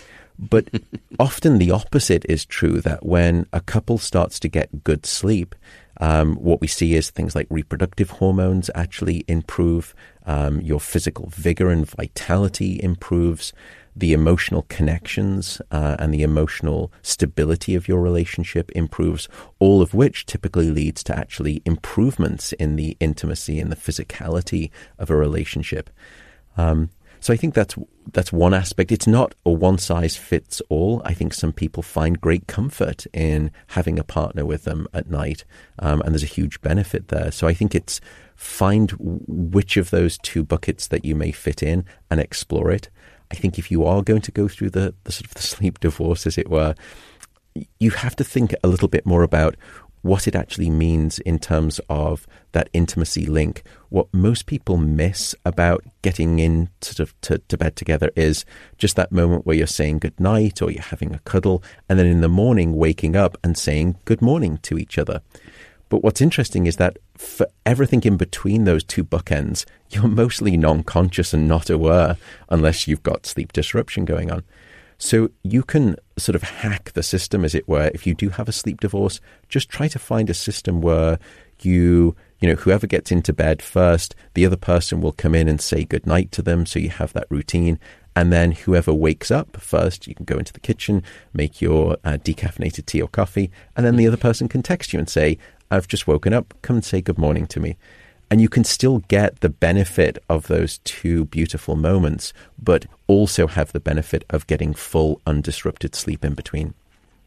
I love this concept, and I'm grateful to you for bringing it up and, and, and for having the, the courage to talk about your own um, personal situation. I think there's real value in, in you not presenting yourself as the you know perfect you know avatar of sleep hygiene. um, uh, and and I, I it's funny because I've been thinking about this a lot and feeling sheepish. The idea of sleeping in a different room for my wife feels like Downton Abbey or uh, you know The Crown, where you see these stodgy British couples that sleep in different rooms. Um, uh, although at least in Downton Abbey they seem to have a healthy relationship, and I worried about that. So, you know, I, I, for example, some nights when I'm restless and I want to read so I can fall asleep, and my wife doesn't like the light, some nights I will go sleep on, go fall asleep on the couch, and then it'll. It's not uncommon for that to last all the way into the morning, and then my son and my wife wake me up, and I go back into the bedroom and, and sleep for another forty five minutes, and I've worried what message is this sending my son? Is he going to think that we're, you know, mommy and daddy don't love each other? We do. We have a great relationship, but I just need to sleep and I don't want to mess up her sleep. And so I, I think it's, it's quite freeing for me, at least personally, for you to talk about this thing as a potentially healthy move. Yeah, I think people should feel that liberation. Um, and, you know, it's so diff- sleep is such a stigmatized topic in and of itself. You know, it has this uh, it has an image problem, and we associate it with you know people being slothful and lazy. And then take a step down, um, speaking about a couple and intimacy. Um, that's perhaps you know even more of a violation of the norm. But I think people have to understand that sleep is just such a biological necessity. And when the two of you are getting good quality sleep, you'll just have a seemingly better quality relationship on all aspects of those things. So I think there is, um, you know, a discussion to be had. And as I said, it's not necessarily for everyone. But the more that we're open about this and the more that we speak about this, I think the more people will actually start to come with their own stories. You know, when I've mentioned this before, it's a public talk or a public speaking event, there'll always be those people who wait till the very last moment to the last questions and then they sort of sidle up and they whisper to you, you know, I'm actually one of those people and we actually do sleep, you know, as if it is just this, you know, this, this terrible embarrassment and it, it shouldn't be, um, because it's, it's just simply people trying to obtain a biological necessity. Yes, amen. Um, so back to my data. So we, we're I can't remember what the numbers were, but it's something like a sleep opportunity of north of eight and a s- actual sleep time of around six and a half, with all the caveats that apply to the reliability of uh, data that comes from a ring rather than a sleep study. Um, if if I live the rest of my life with those numbers unchanged, would I be in at real risk for all of the um, health problems that you've enumerated uh, that, that are associated with uh, insufficient sleep? I think what we know from epidemiological studies, which are not, you can't infer causality from those, these are simply associational studies. But what we know is that usually relative to groups who are getting sort of seven to eight hours of sleep a night, um, risks for things such as cardiovascular disease, diabetes, um, aspects of mental health as well, um, together with uh, cancer and Alzheimer's disease, those things typically start to increase um, once you start to go lower than those amounts. And so I think trying to think about ways to improve that sleep efficiency, I think it wouldn't, and this sounds counterintuitive, I wouldn't start necessarily suggesting increasing the amount of time that you spend in bed because you would think, well, okay, if I need to get more sleep, mm. all I should do is just spend more time in bed. I think that that's probably the wrong suggestion because you mentioned it before. One of the things that we're very mindful of in sleep medicine is not being in bed awake for too long. Mm-hmm. And your point about saying, if my body is restless, I typically will just get up and go somewhere else. That is a great piece of advice.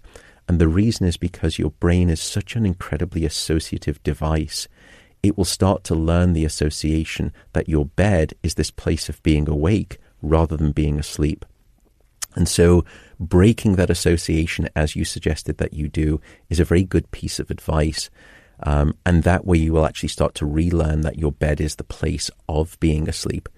And I think the analogy there would be that you would, you know, you'd never sit at the dinner table waiting to get hungry. So why would you lie in bed waiting to get sleepy? And the answer is that you shouldn't.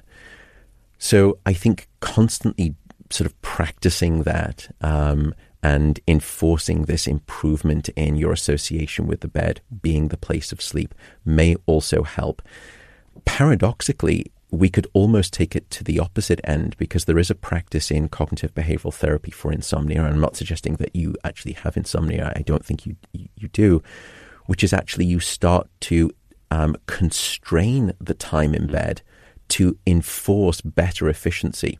So, for example, let's say that looking at your data, you're in bed for eight hours and you will typically spend about an hour and a half of that eight hours awake.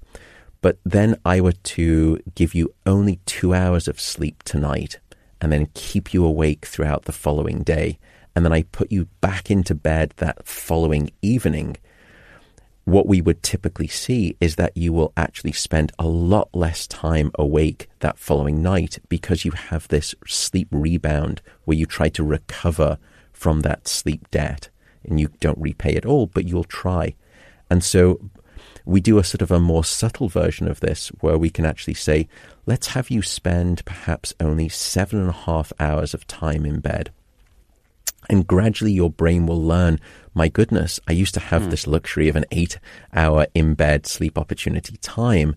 And, you know, I was driving at about 80% sleep efficiency. Well, if it's constrained, I now need to actually sleep in a much more efficient way to get what I need and you can actually improve your sleep efficiency and, in fact, improve your sleep duration by constraining your sleep opportunity a little bit.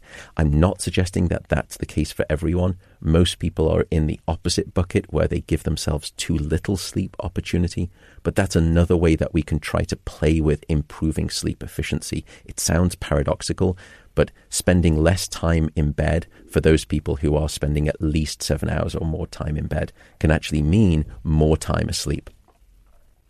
So I'm hearing three things that you think potentially I could work on given my data, such as it is. Uh, one is um, trying a medication to that would reduce the trips to the bathroom. The other is, along with stretching, using a foam roller. And the third is, and this would be the most sort of um, aggressive, which would be right. perhaps examining a, a restriction around sleep opportunity.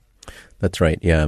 And I think all of this, you know, it's very difficult to do, you know, firstly, a diagnostic from um, so many miles away. And also, yes. one would want to sort of make sure that we got you in the sleep laboratory so we could actually see, you know, are there any other sleep disorders that were perhaps missing that could be constraining your sleep efficiency?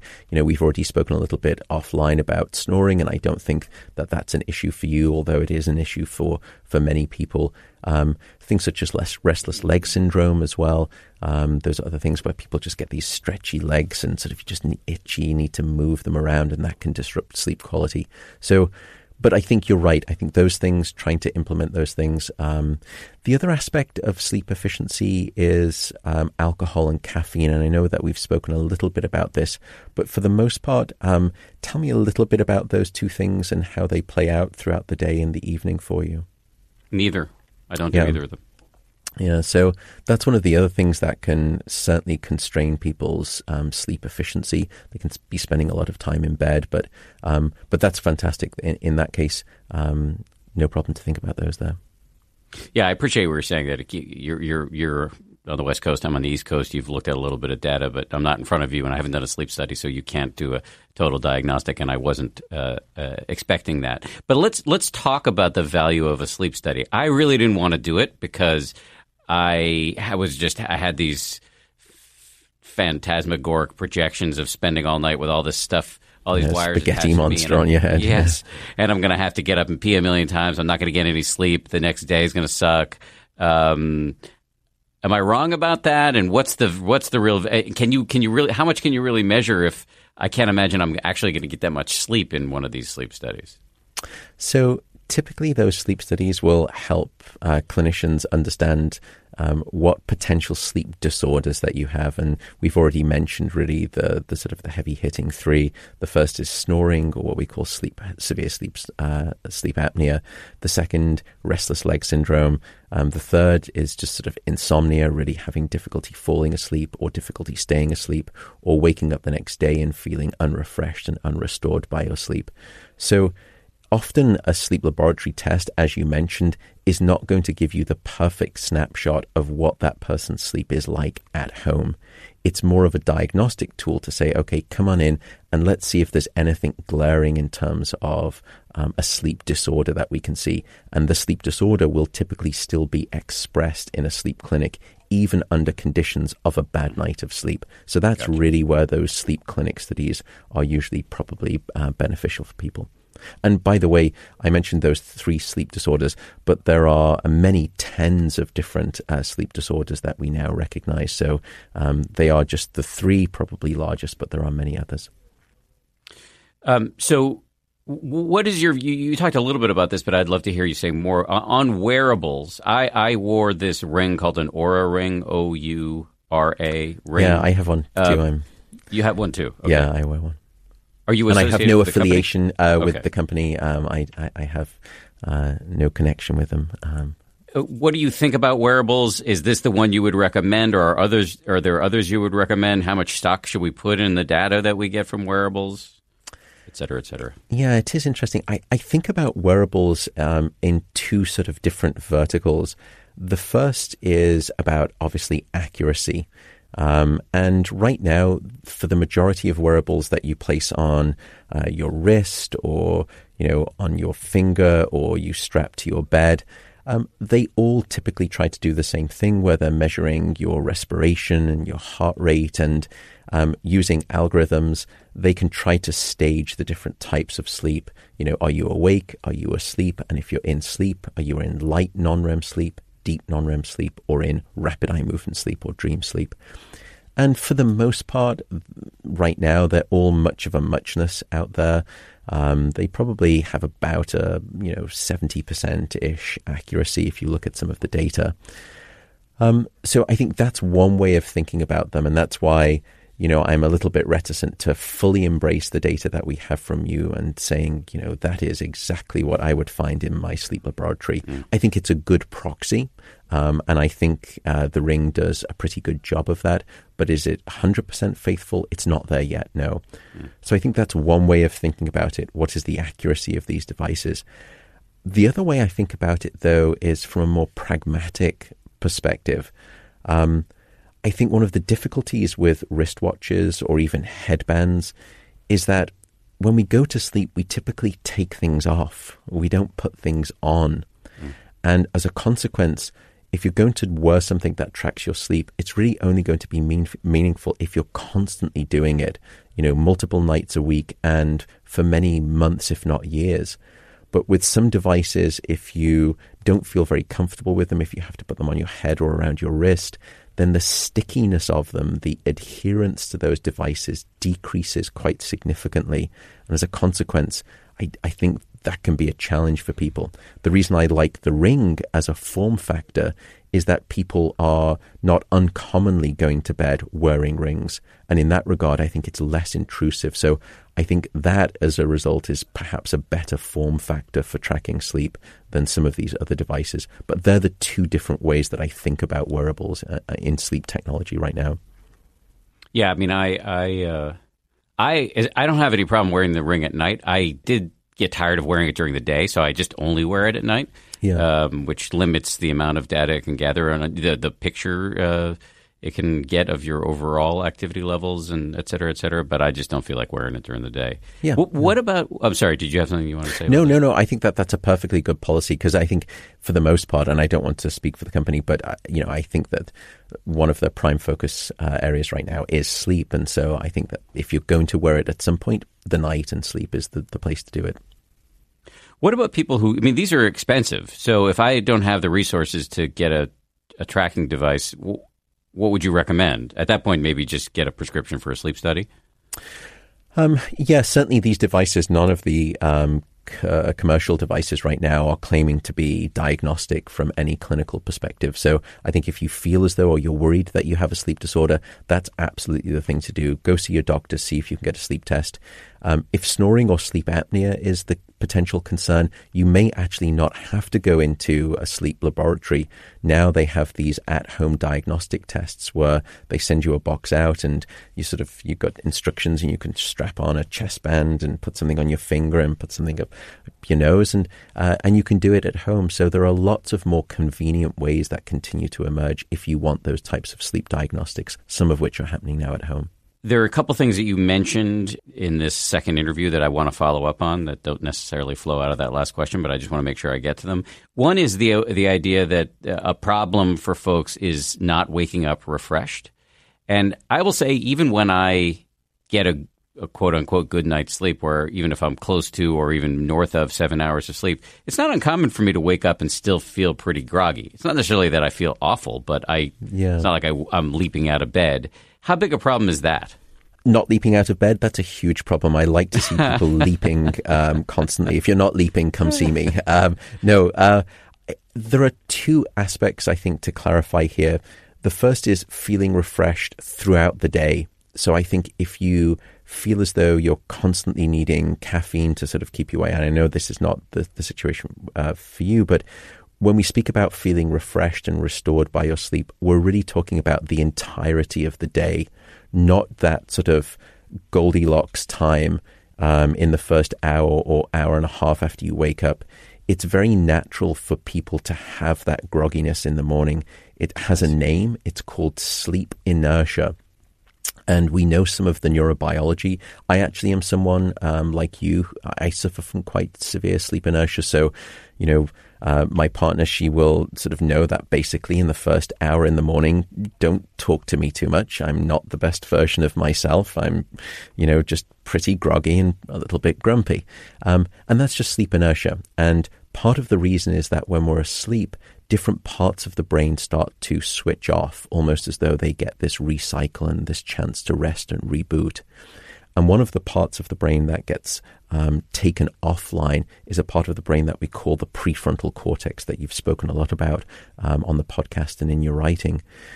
And that part of the brain is the last part that really starts to sort of come back online after we wake up. So think of your brain almost like um, an engine in a classic car that you can't just kind of, for some people, you know, turn the key and then just floor it and drive it hard. You actually need um, the engine to warm up a little bit. Uh, you need to get it up to operating temperature, and then it's good to go for the rest of the day. So if that experience resonates with people listening and resonates with you, Dan, then I would say there's perhaps nothing too much to be concerned about uh, regarding restorative sleep or the opposite, which is unrestorative sleep. The problem is more about saying, well, I just don't feel refreshed or restored or fully awake for most of the day. If that's the case, that's more of a problem. I think you're, let's say that you're getting your solid seven hours of sleep a night by way of having at least an eight, uh, eight and a half hour sleep opportunity. Why would it be then that even if you're getting seven hours of sleep, you still feel unrefreshed throughout the day? Another possibility there is a mismatch between when your body wishes to sleep and when you are giving it the chance to sleep. And this comes onto a topic that we call your chronotype. So, are you a morning type, or are you an evening type, or are you somewhere in between? And often, what you'll find is that evening types, people who would like to go to bed, you know, if I were to say to you, if you're on a desert island, you have no commitments, nothing to wake up for, what time would you typically like to, I think, drift to go to bed, and what time would you like to wake up in the morning? That's your typical natural biological chronotype. And it turns out that it's largely genetically determined, or there is a significant part of it that's genetically determined. You don't really have control over being a morning type or an evening type. It's not really a choice, it's gifted to you by your genetics. And this comes back to the idea that you may be positioning your sleep opportunity window at a time that's not really aligned with your biological preference for when you would like to sleep. So if you are an evening type who likes to go to bed at midnight and wake up at 8 a.m., but you're going to bed at 10 p.m. and waking up at 6 a.m., well, they're the same in terms of total sleep opportunity time, but the quality of sleep that you will get as a night owl trying to sleep on an early schedule won't be as good as the quality of sleep that you would be getting if you were going to bed when you wanted to and waking up when you wanted to. And that will lead to a feeling of being unrestored during the day. So that's a very long description, but sleep inertia, perfectly normal. We understand the biology. But if you're feeling unrefreshed throughout the day, you may want to think about asking yourself, well, what type am I? Am I a morning type, evening type? And am I in synchrony with my biology or am I sort of misaligned with my preferential biology? Got it. And thank you for using the term schedule. I appreciate that. Um, Schedule, sorry. uh, the other thing I wanted to loop back to that you mentioned earlier was the link between lack of sleep and anxiety. And I know your team just put out a study on this, so I wanted to give you an opportunity to talk about that a little bit. Thank you. Yeah. So there is certainly an emerging literature now on the relationship between sleep and anxiety. For um, a while, it's really been um, in one direction. We certainly know that people who are um, anxious, who are just innately anxious, who have what we call high trait anxiety, typically don't sleep as well at night. And I guess that's no big surprise. If you're wired, if you're nervous, if you're anxious, you're not usually going to be consistently having a good night of sleep. But we actually wanted to ask the, the sort of the opposite direction. What if we were to disrupt someone's sleep at night? Can we actually see if that causally increases their anxiety the following day? That's exactly what we found that if you restrict someone's sleep or you deprive them of sleep, you get an immediate increase in the amount of anxiety that they're experiencing. Um, for some of those people, uh, somewhere between 20 to 30% of those people, after just one night of no sleep, they had actually transitioned to a level of anxiety that would be classed as a clinical disorder. So it was a non trivial increase in their anxiety. Um, second, we found perhaps what the underlying biological cause of that anxiety was. Um, when you're not getting sufficient sleep, that prefrontal cortex that we spoke about before, which is almost sort of like the the CEO of the brain. It, it it's a high level controller of our deep emotional brain centers. That part of the brain, when we're not well slept, actually is impaired. And as a consequence, those deep anxiety triggering emotional centers of the brain actually erupt in their activity, triggering the anxiety. In other words, if you're not getting your sleep at night, the brain isn't well positioned to control those emotional anxiety triggers the following day. And so you get this anxiogenic, this escalation of anxiety during the day. What we also found, however, is that when you record people's sleep at night and you give them the opportunity to get the sleep that they need, what is it about that sleep that actually provides an anxiolytic, a calming influence on our anxiety? And what we found is that it's actually the deep quality of sleep, uh, what we call deep non rapid eye movement sleep or deep non REM sleep. The greater the amount of your deep sleep at night, the greater the next day reduction in your anxiety. So, sleep and particularly deep sleep offers this sort of almost palliative, soothing balm on the brain, and it just takes the sharp edges off those uh, sort of anxiety triggering events. Um, and so it's perhaps not time that heals all wounds, but it's time uh, during deep sleep that provides that type of emotional convalescence. It's so interesting. And anxiety is a huge problem in our culture right now. So this is useful data.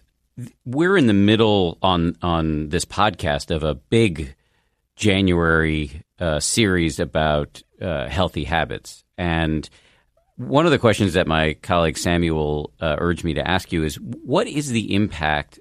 Samuel uh, Johns, one of the producers of the show, who you, with whom you've been in contact. He's fantastic, yeah. He is fantastic. One of the questions he asked me to ask you was what is the impact of sleep on all of the other habits that we, many of us, are hoping to improve, um, such as exercise, diet, meditation?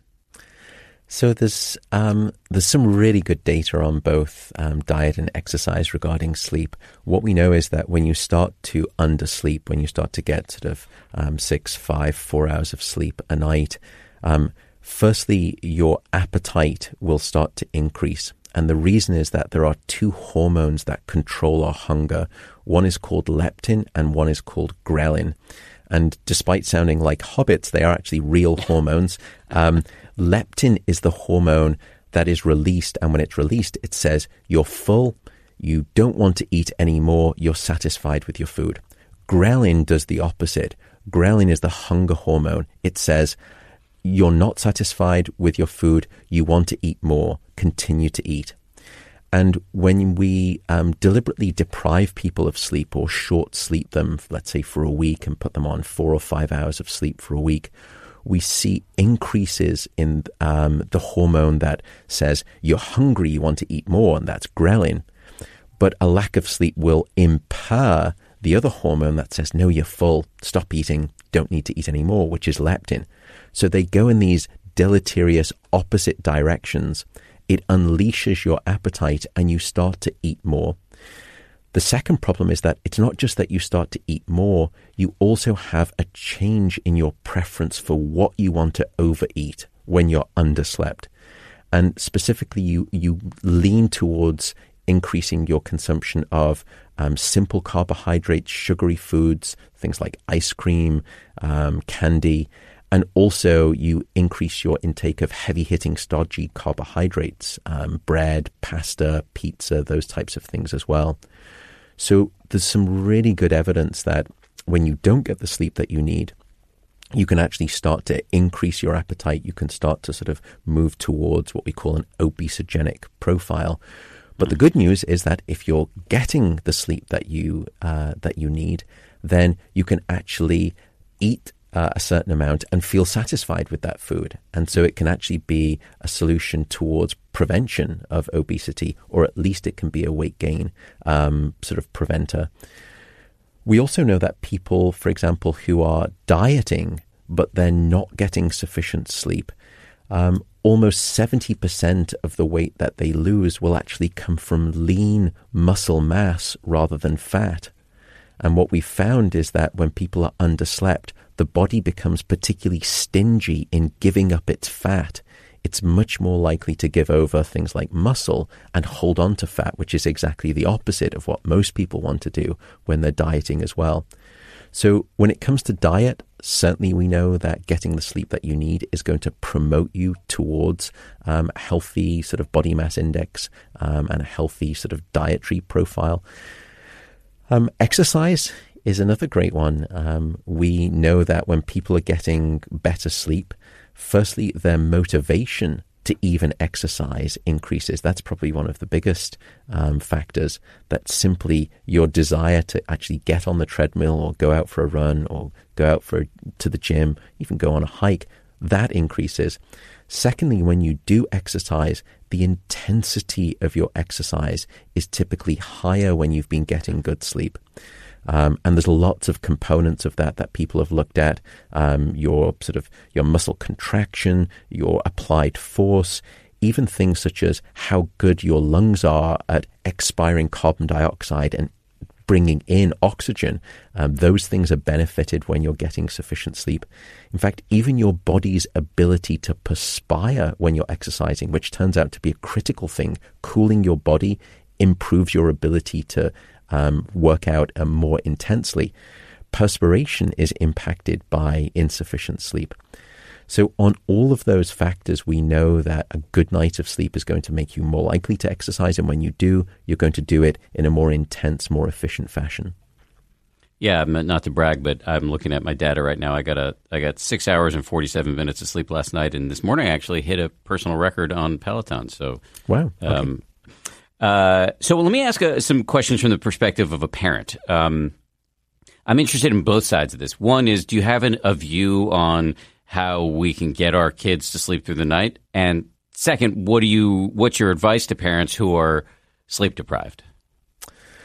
So on the latter, on sleep deprived parents, it, it's such a difficult um, issue.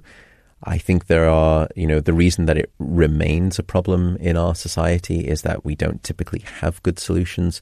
I think if you're lucky to have a partner, um, then trying to think about, for example, going back to chronotype, who could take the early shift and who could take the late shift. Mm.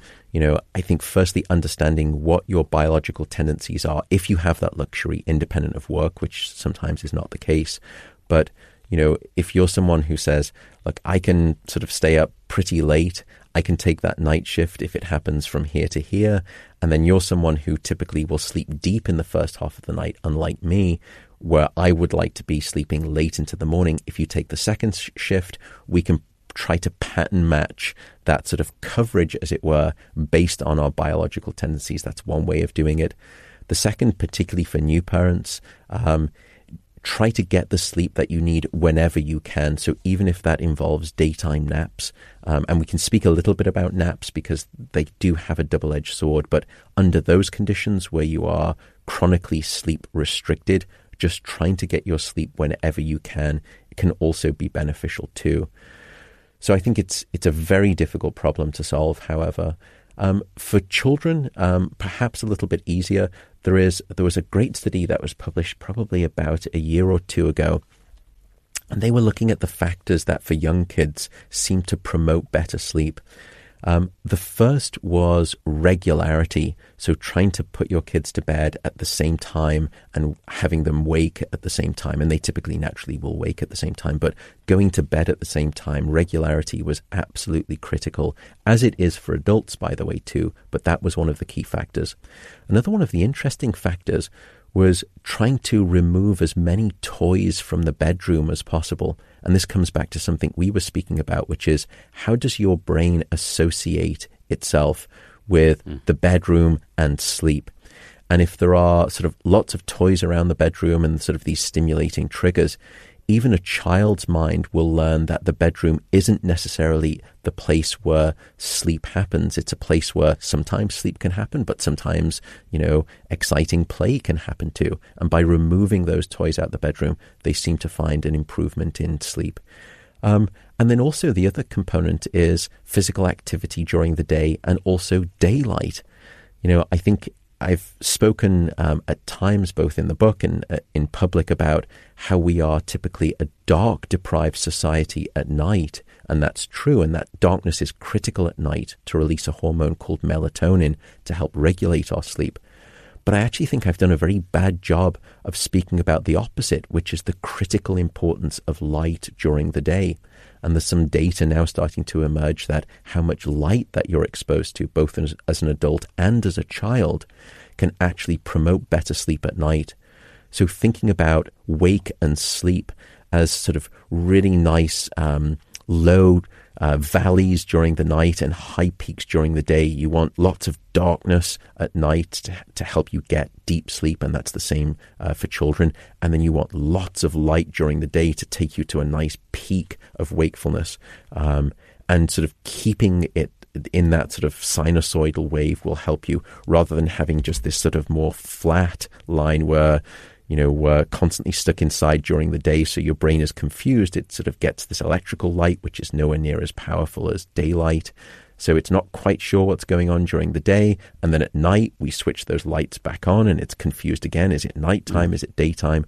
Same confusion for children too. So those things can typically help with child sleep and also human sleep, with the exception of the, uh, the bedroom toys, which hopefully are not present in the adult room. I'm intrigued by the, the the more daylight thing is interesting. I mean, it, it it's it gets me thinking. I work in rooms mostly that have a lot of windows, so there is daylight there, but it also is another reminder for me that you know going out and taking a walk, even if it's cold, um, and it can be pretty miserable here in New York City in, in December and January and February and beyond. Um, but taking a walk might have really salutary effects on a number of levels. It's very true, and you know we often think, well, even on a cloudy day, you know, it it seems about as bright as the office that I'm in right now, and that's not true. It's log orders of magnitude um, stronger in terms of the light, even on a cloudy day, relative to a sort of a somewhat um, vaguely well lit office room. The other thing I wanted to ask you about was the impact where upping our sleep could have a big could could affect really positive changes uh, on society. So, school start times for kids. Should we be looking at later school start time for kids? Um, what about medical residents? I was uh, married to a woman who was a medical resident, um, and that was challenging for her uh, to get through that. Um, and also, we've got uh, lots of car accidents in this country, and that's a big killer. And could could more sleep help in those in that area too? Gosh, yeah, great topics. I think certainly, you know, the later school start times is um, is a really pressing issue right now. Uh, here in California, Governor Newsom just signed into to law that for um, high schools, uh, the first period bell cannot occur any earlier than um, 8.30 in the morning. In other words, shifting the start of schools later. And there's now such a great collection of data that supports this logic. We've seen this time and again that when schools delay their start to a later point, um, firstly, we typically see academic grades improve. We know that sleep is essential for functions of learning and memory. So that's not really that much of a surprise that academic grades would increase when you give the kids the chance to sleep more. What was perhaps more surprising is that we also started to see secondary effects. Firstly, we started to see that truancy rates actually decreased as well as absenteeism rates.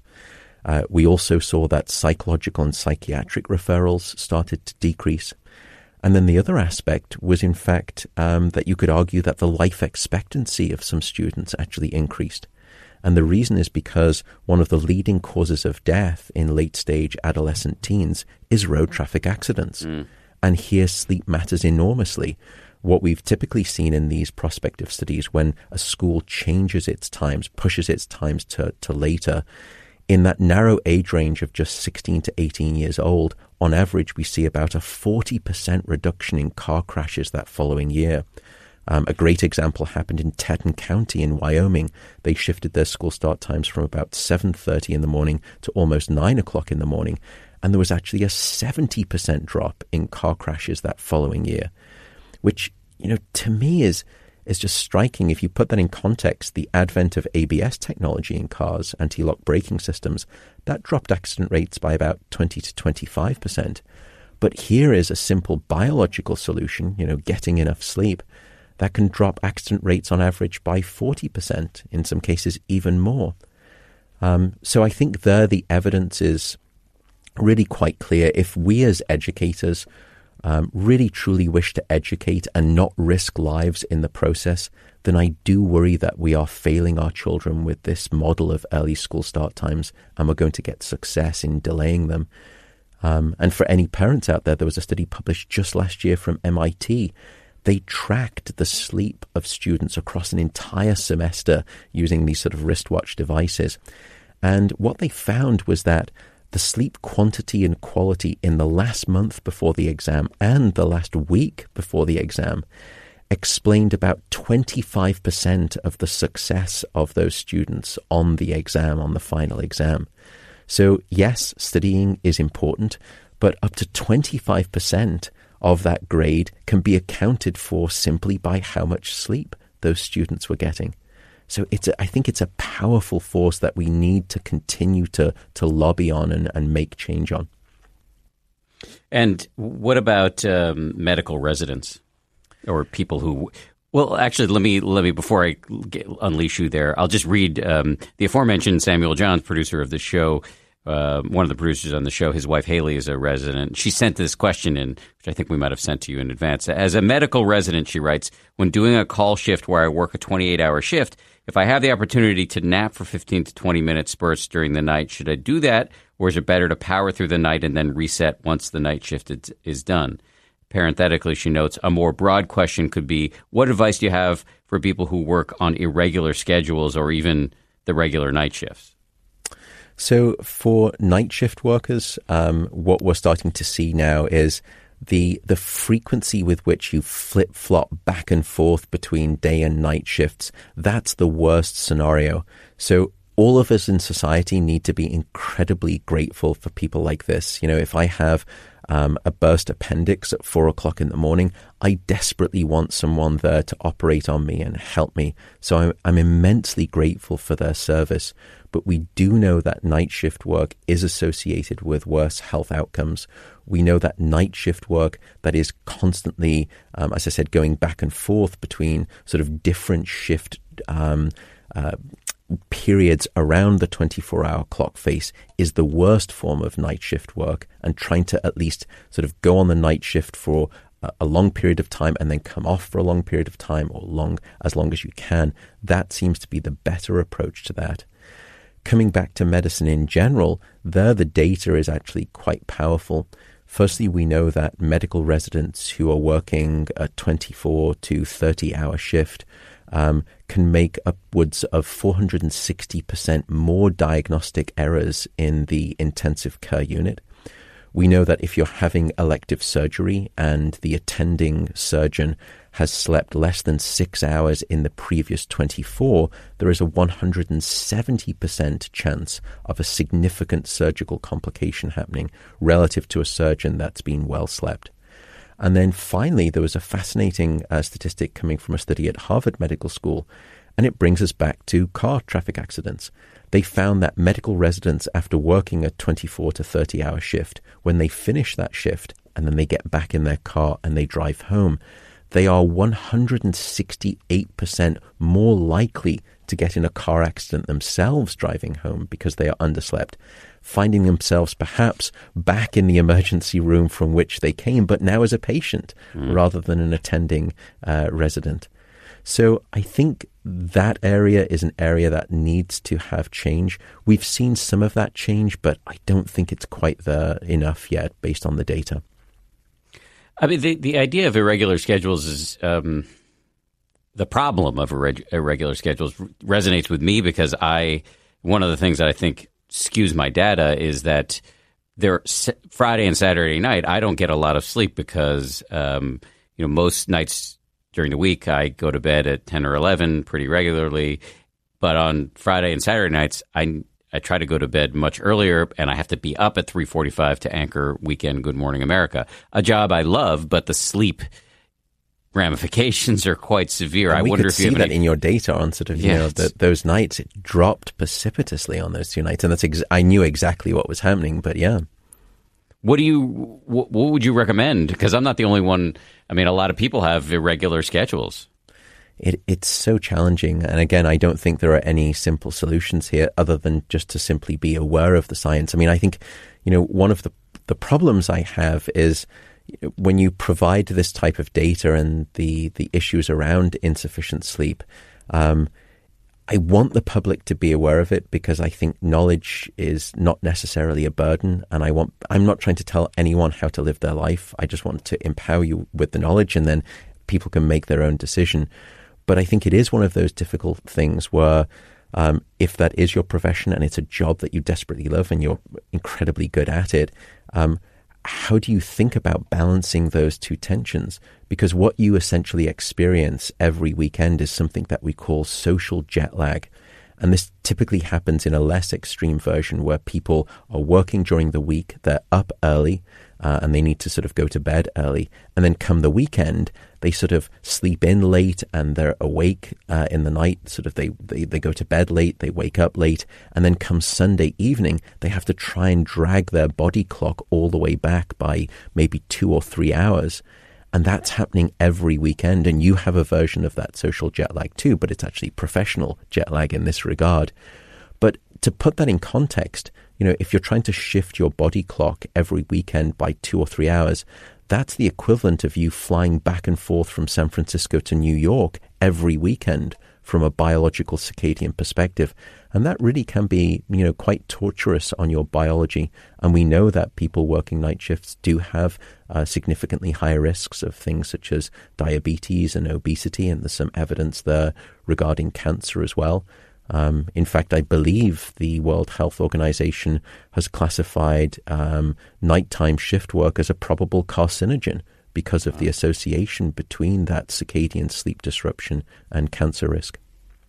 You know, you you you said a few paragraphs back something about you know not wanting to tell people how to live their lives, and I think you're in a tough position from a communication standpoint. I mean, uh, and I know you you you've referenced not wanting to be you know the sort of grim reaper or grim sleeper, um, and you know it, it, uh, there are a couple things that have maybe worth exploring here. One of them is that you know I. wearing this ring has been humbling for me because I, I do a lot of things right. I don't drink alcohol or caffeine. I meditate quite a bit. In fact, right before bed, I stretch right before bed. I have a cooling pad on my bed. I keep the room cool. Per your advice, I, I don't expose myself to a lot of light before bed. Um, uh, you know, I wear a retainer. Um, I um, I don't know, lots lots of things that are would seem to be to up my odds of having a healthy night's sleep, and yet I'm not cracking seven hours um, that frequently, and I, I do feel a certain sense of like helplessness creeping in, and I can imagine many listeners do as well. It, it, it's so difficult, and I should note, by the way, that you know I'm no poster child for sleep myself. You know, um, I I do all of the things that you do too, and I of course know um, a little bit about sleep and and hopefully how to get it. But I have nights where I struggle with sleep as well. I have phases of my life where I've gone through um, insomnia um, because of a number of different triggers. So um, I know how difficult it is, and I know you know I am the worst person. I essentially, knowing all that I know, when I'm not sleeping well, I become the Woody Allen neurotic of the sleep world. It's it's terrible. You know, I'm lying in bed and I'm thinking, well, my dorsolateral prefrontal cortex is not shutting down. I'm not sort of town, you know, tamping down my orexin chemicals in the brain and melatonin. And at that point, you're dead in the water for the next two hours. It's a disaster. So I, I genuinely feel for people. Um, and I think it's been, you speak about having a humbling experience. And I'm glad the ring has had that effect. I think, you know, it comes to something we often say in medicine, which is what gets measured gets managed. And I can ask you, how well did you sleep last night? And you could tell me. But if I were to say, well, how well did you sleep last Tuesday and the Wednesday before that? and the Saturday before that, it's very difficult for us to know what our historical record of sleep has been and how we actually should think about our sort of trends. And I always think it's much better to follow, you know, trend lines than it is headlines. And that's why if anyone has had a bad night of sleep, let's not focus on it. Let's just say last night was last night. Let's look to the future and just let's try to make a trending improvement overall. But to come back to your point, um, you know you're doing so many things right. What could be the other aspects that are that are coming in to uh, to play? You know one of them is the difficult issue of just getting older that as we get mm. older it is one of the most potent physiological signatures of aging which is that our sleep gets worse. And we've done a lot of work in this area. We know in part why that's occurring. Um, i do think however that this sort of you know um, this weekend, weekday difference between your sleep is another thing to keep in mind. I think that that can be confusing your body and specifically your body clock, your 24 hour circadian clock.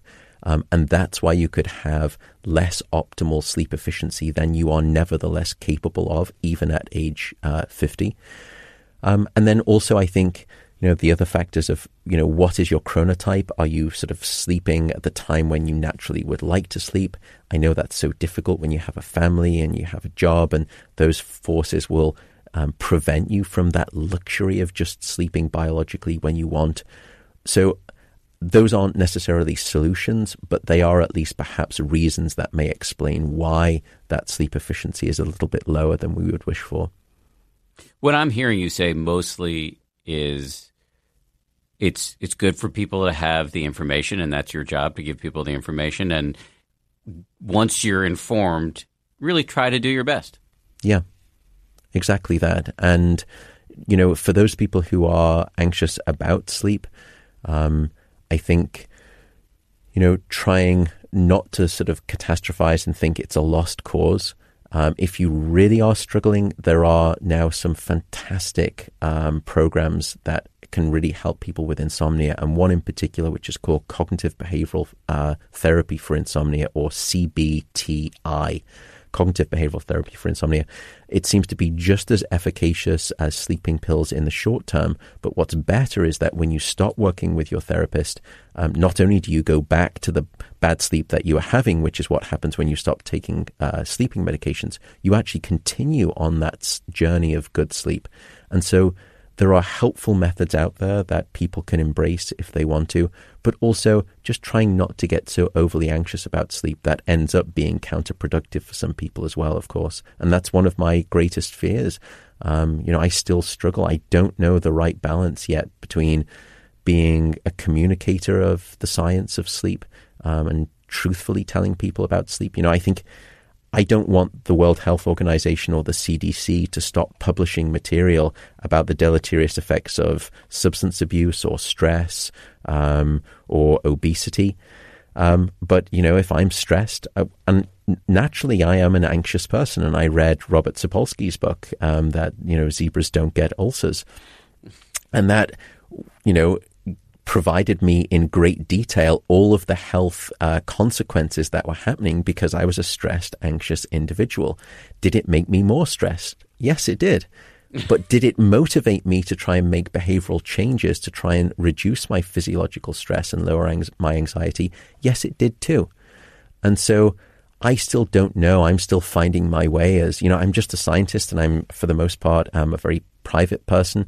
Um, it, it's not very easy to be in public and, and communicate, but I do feel passionate about sleep, and I do think that there is. It's a message that, unlike diet and exercise, has yet to have its time in the public spotlight, and I hope that I can try and do a little part of that.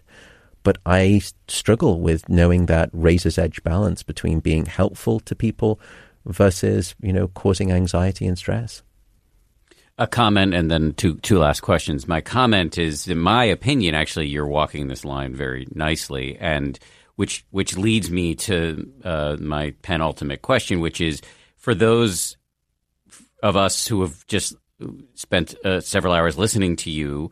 Um, uh, and are tempted to go, you know, light our hairs, light our hair on fire, and, and talk to everybody we know about the importance of sleep and you know, tell, convince our partners that they need to sleep more, et cetera, et cetera. How do we do that without, you know, making everybody mad at us? Um, I think trying to do it in an interesting way is always helpful. But the best piece of advice I got was actually from my partner, which is um, as I was starting to sort of release the book and realize that I was beginning a, a journey as a, a, public communicator of science, she told me something that was great, which was um, don't give people rules. People don't respond to rules. People respond to reasons, not rules. And mm. so you can tell people that yes, darkness at night is important. It's important to keep a bedroom cold. Alcohol and caffeine should be avoided. But don't stop there. Explain the mechanism, explain the reasons behind those things. That's when I think people connect with the information and realize why they're being told to do what they uh, they may want to do. And so I think if you're going to be, you know, a sleep ambassador out there, um, simply telling people you need to do this and you need to do this and you need to do this is usually not going to go down very well from my experience at least. But explaining people uh, or explaining to people the underlying reasons behind those rules that's when people i think that the, the eyes light up they get this connection they say well gosh yes i've definitely found that when I have alcohol, you know, it seems to knock me out, but then I wake up many more times throughout the night and I don't know why I feel, you know, so unrefreshed the following day. I never made the connection. I didn't realize alcohol fragments your sleep. I didn't realize that it's a sedative and what I'm experiencing is not sleep. I'm just simply sedating my brain and sedation mm. isn't sleep. And and that's when people, I think, connect and bond with you and feel as though you're not simply wagging a finger, but you're genuinely and authentically trying to help them. Final question. In the first nine days of my sleep data took were from a retreat, a meditation retreat that I was on, and the data was pretty weird. Um, uh, and I just wonder if you had any any thoughts. I mean, it looks like I uh, my sleep was quite fragmented and short, and uh, actually sometimes it's gave me more credit for sleep than I deserve because it it was saying that my meditation was sleep. That's um, right and sometimes I do fall asleep during meditation, but there's no way. Um, you know, the, and I was wearing the ring all day at the, uh, when I was in retreat, and it was I was having, especially toward the end of the retreat, very clear, vivid uh, meditation sessions, and I know I wasn't asleep, and yet the ring was registering it as sleep. So, but there was a lot there from my view. One was thinking that I was sleeping when I was in deep meditation. The other was that um, my sleep I, I, was not sleeping much at all while on retreat, which is not uncommon, and yet I felt perfectly well rested. So I think this is where we're getting to the limits of what these types of devices at present can actually do. The algorithms usually use a combination of movement as well as your heart rate and your respiration rate to try and determine is this person asleep? Are they awake? And if they are in sleep, what, what stage of it, uh, of sleep are they in?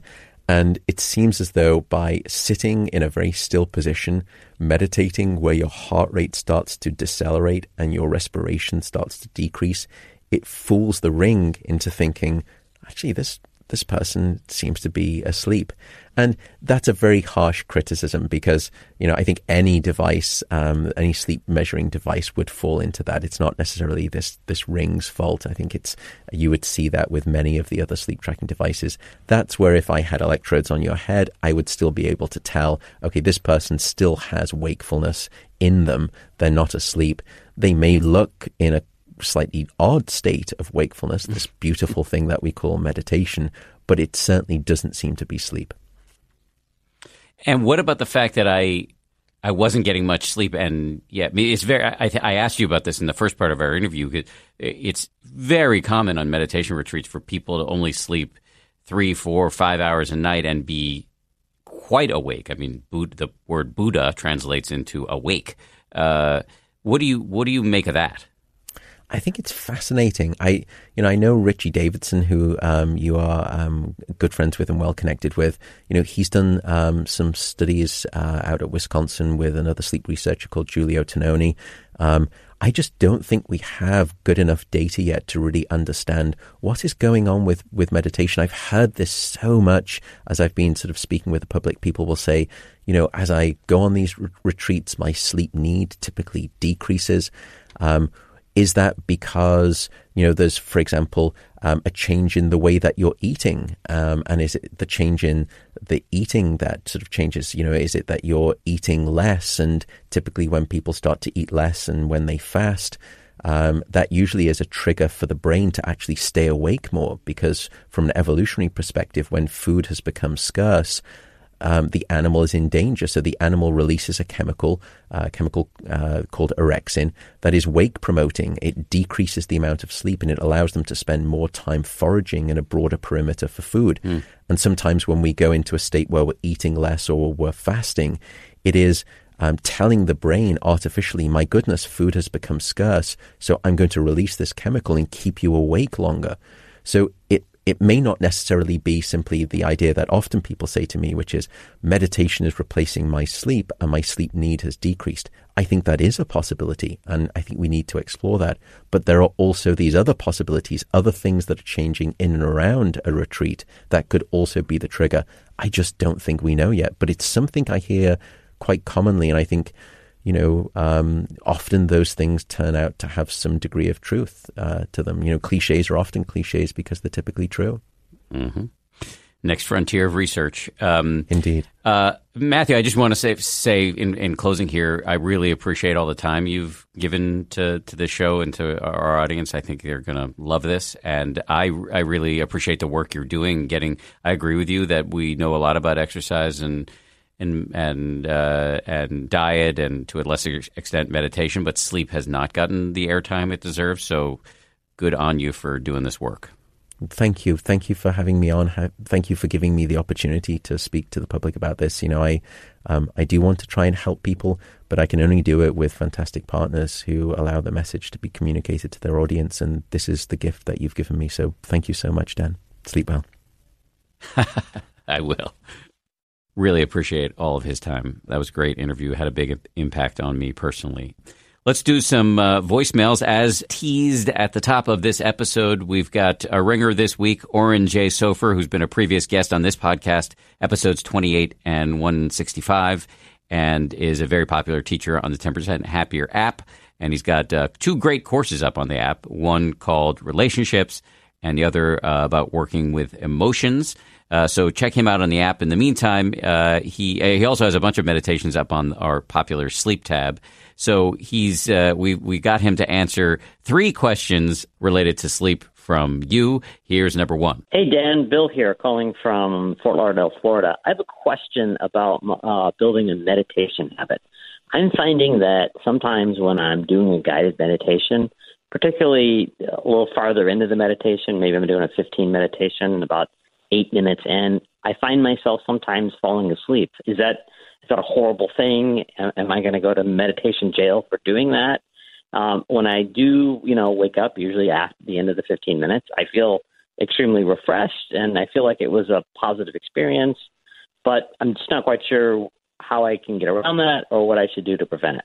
Thanks a lot. Bye. Hey, this is Oren J. Sofer.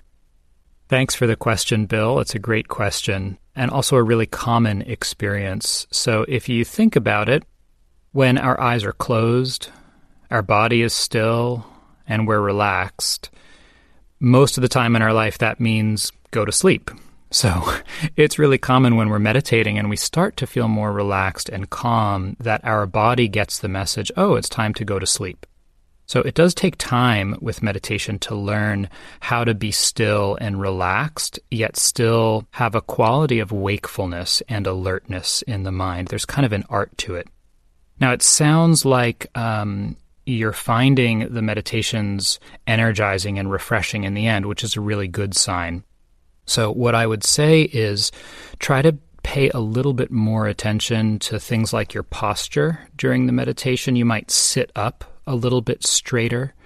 You can also focus more on your in breath, which is naturally activating. So you're bringing a little bit more energy into your body. Your out breath is naturally going to be more calming and settling. So if you focus on that, that's going to tend to take you more into that zone of feeling a little bit lulled and moving towards sleep. Another thing you can do is try to turn the volume up a little bit on your level of interest in what's happening. So we don't fall asleep in life when we're actively engaged in something, watching a really interesting movie, having a conversation.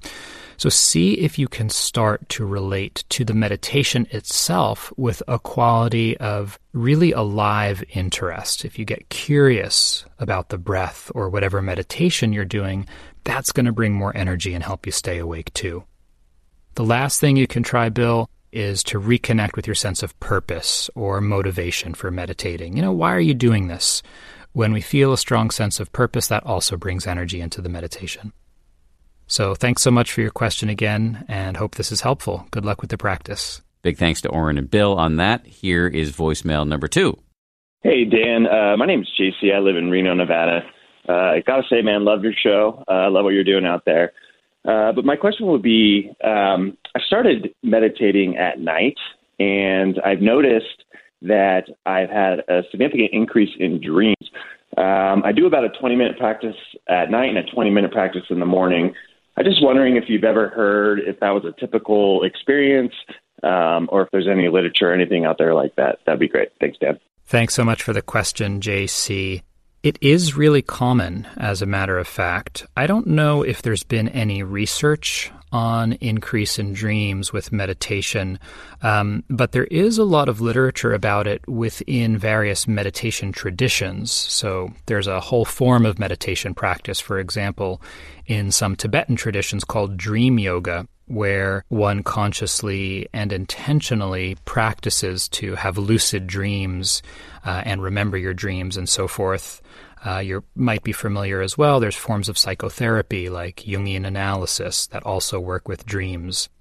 So, for me, uh, in my own practice, I've certainly experienced that, and it's pretty easy to understand why. You know, meditation practice heightens our awareness and it sharpens our senses. So it would make sense that that increased awareness and sharpness would start to carry over into our dreams and result in more vivid or deep or captivating dreams. Meditation also tends to help us to process things that might be unresolved in our psyche. Emotions, things from the past, difficult experiences maybe that we haven't dealt with.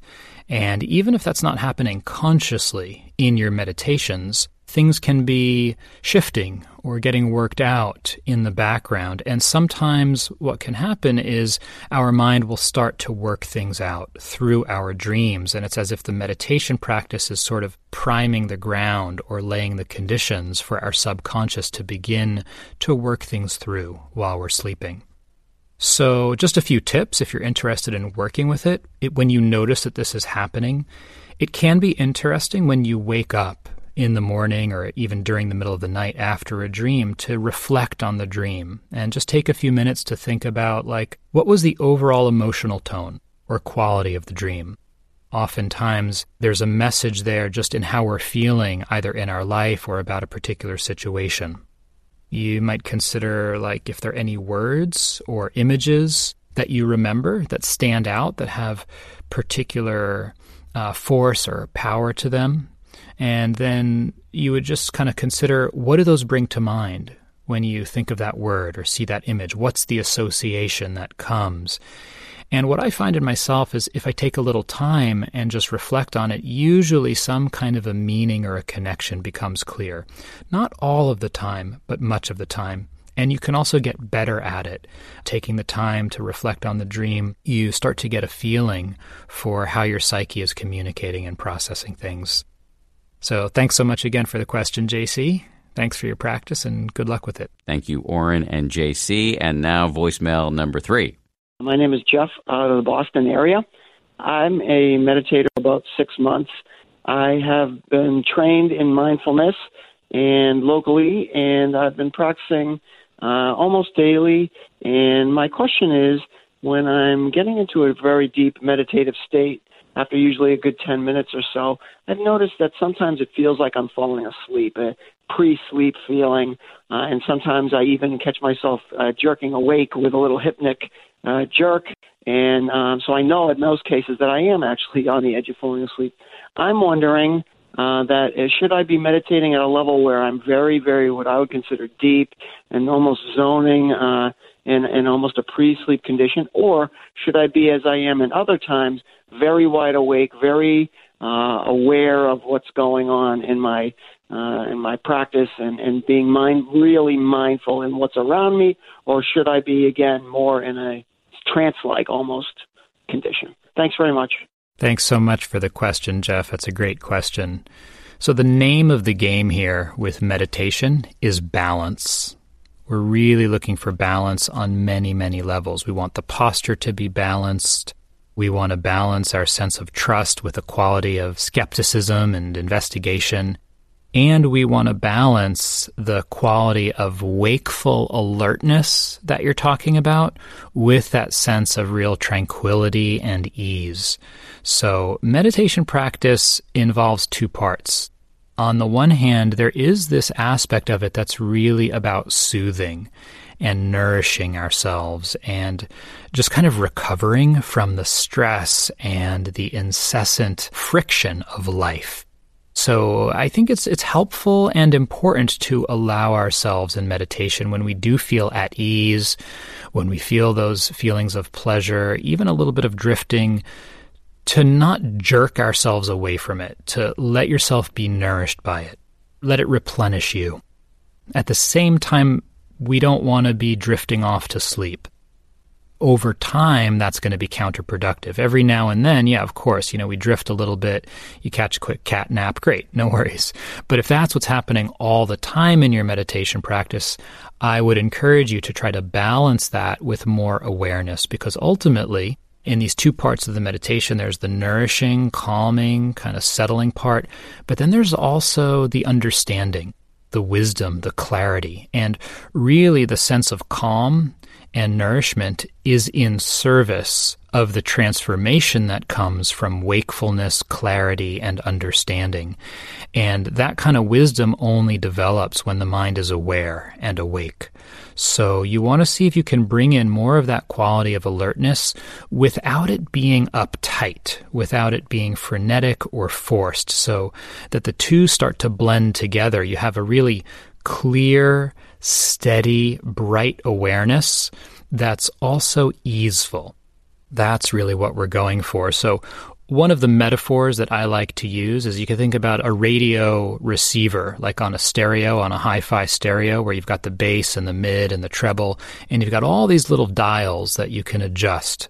So, what we're trying to do here is we're trying to become more familiar with the energies, the qualities, and the intentions in our own mind and body the amounts of energy and interest and curiosity and ease and kindness and patience, and just adjust those ever so slightly here and there so that we find the right balance and things come into focus on their own. So it sounds great. I would say keep going with it, keep investigating, being curious, and uh, and you'll find that balance on your own in time. Thanks so much for the question, Jeff, and uh, good luck with it. Big thanks to Oren for joining us for this week's special uh, voicemail section on sleep. And big thanks to the folks who put this show together uh, Ryan Kessler, Samuel Johns, Grace Livingston, Lauren Hartzog, Tiffany Omahundro. Um, and thanks to you for listening. We'll be back next week with another episode.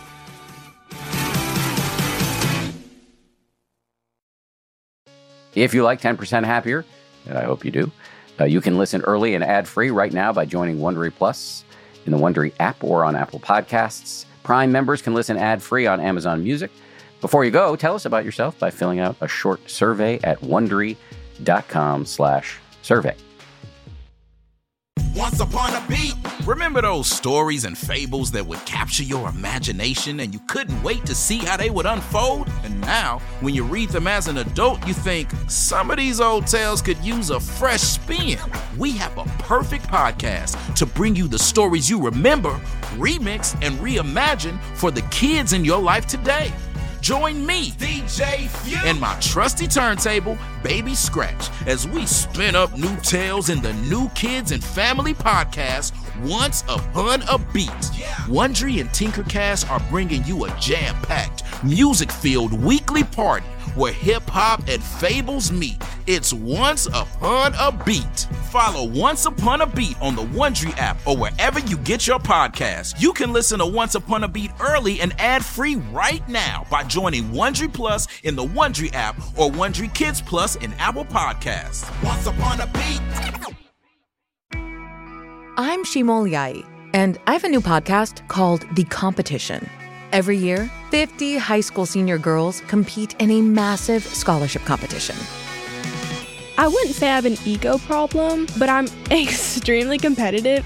All of the competitors are used to being the best and the brightest, and they're all vying for a huge cash prize. This will probably be the most intense thing you've ever gone through in your life. I remember that feeling because I was one of them. I lost. But now I'm coming back as a judge and also a kind of teen girl anthropologist. Because if you want to understand what it's like to be a young woman in America today, the competition's not a bad place to start. Hopefully, no one will die on stage tonight. From Pineapple Street Studios and Wondery, this is The Competition.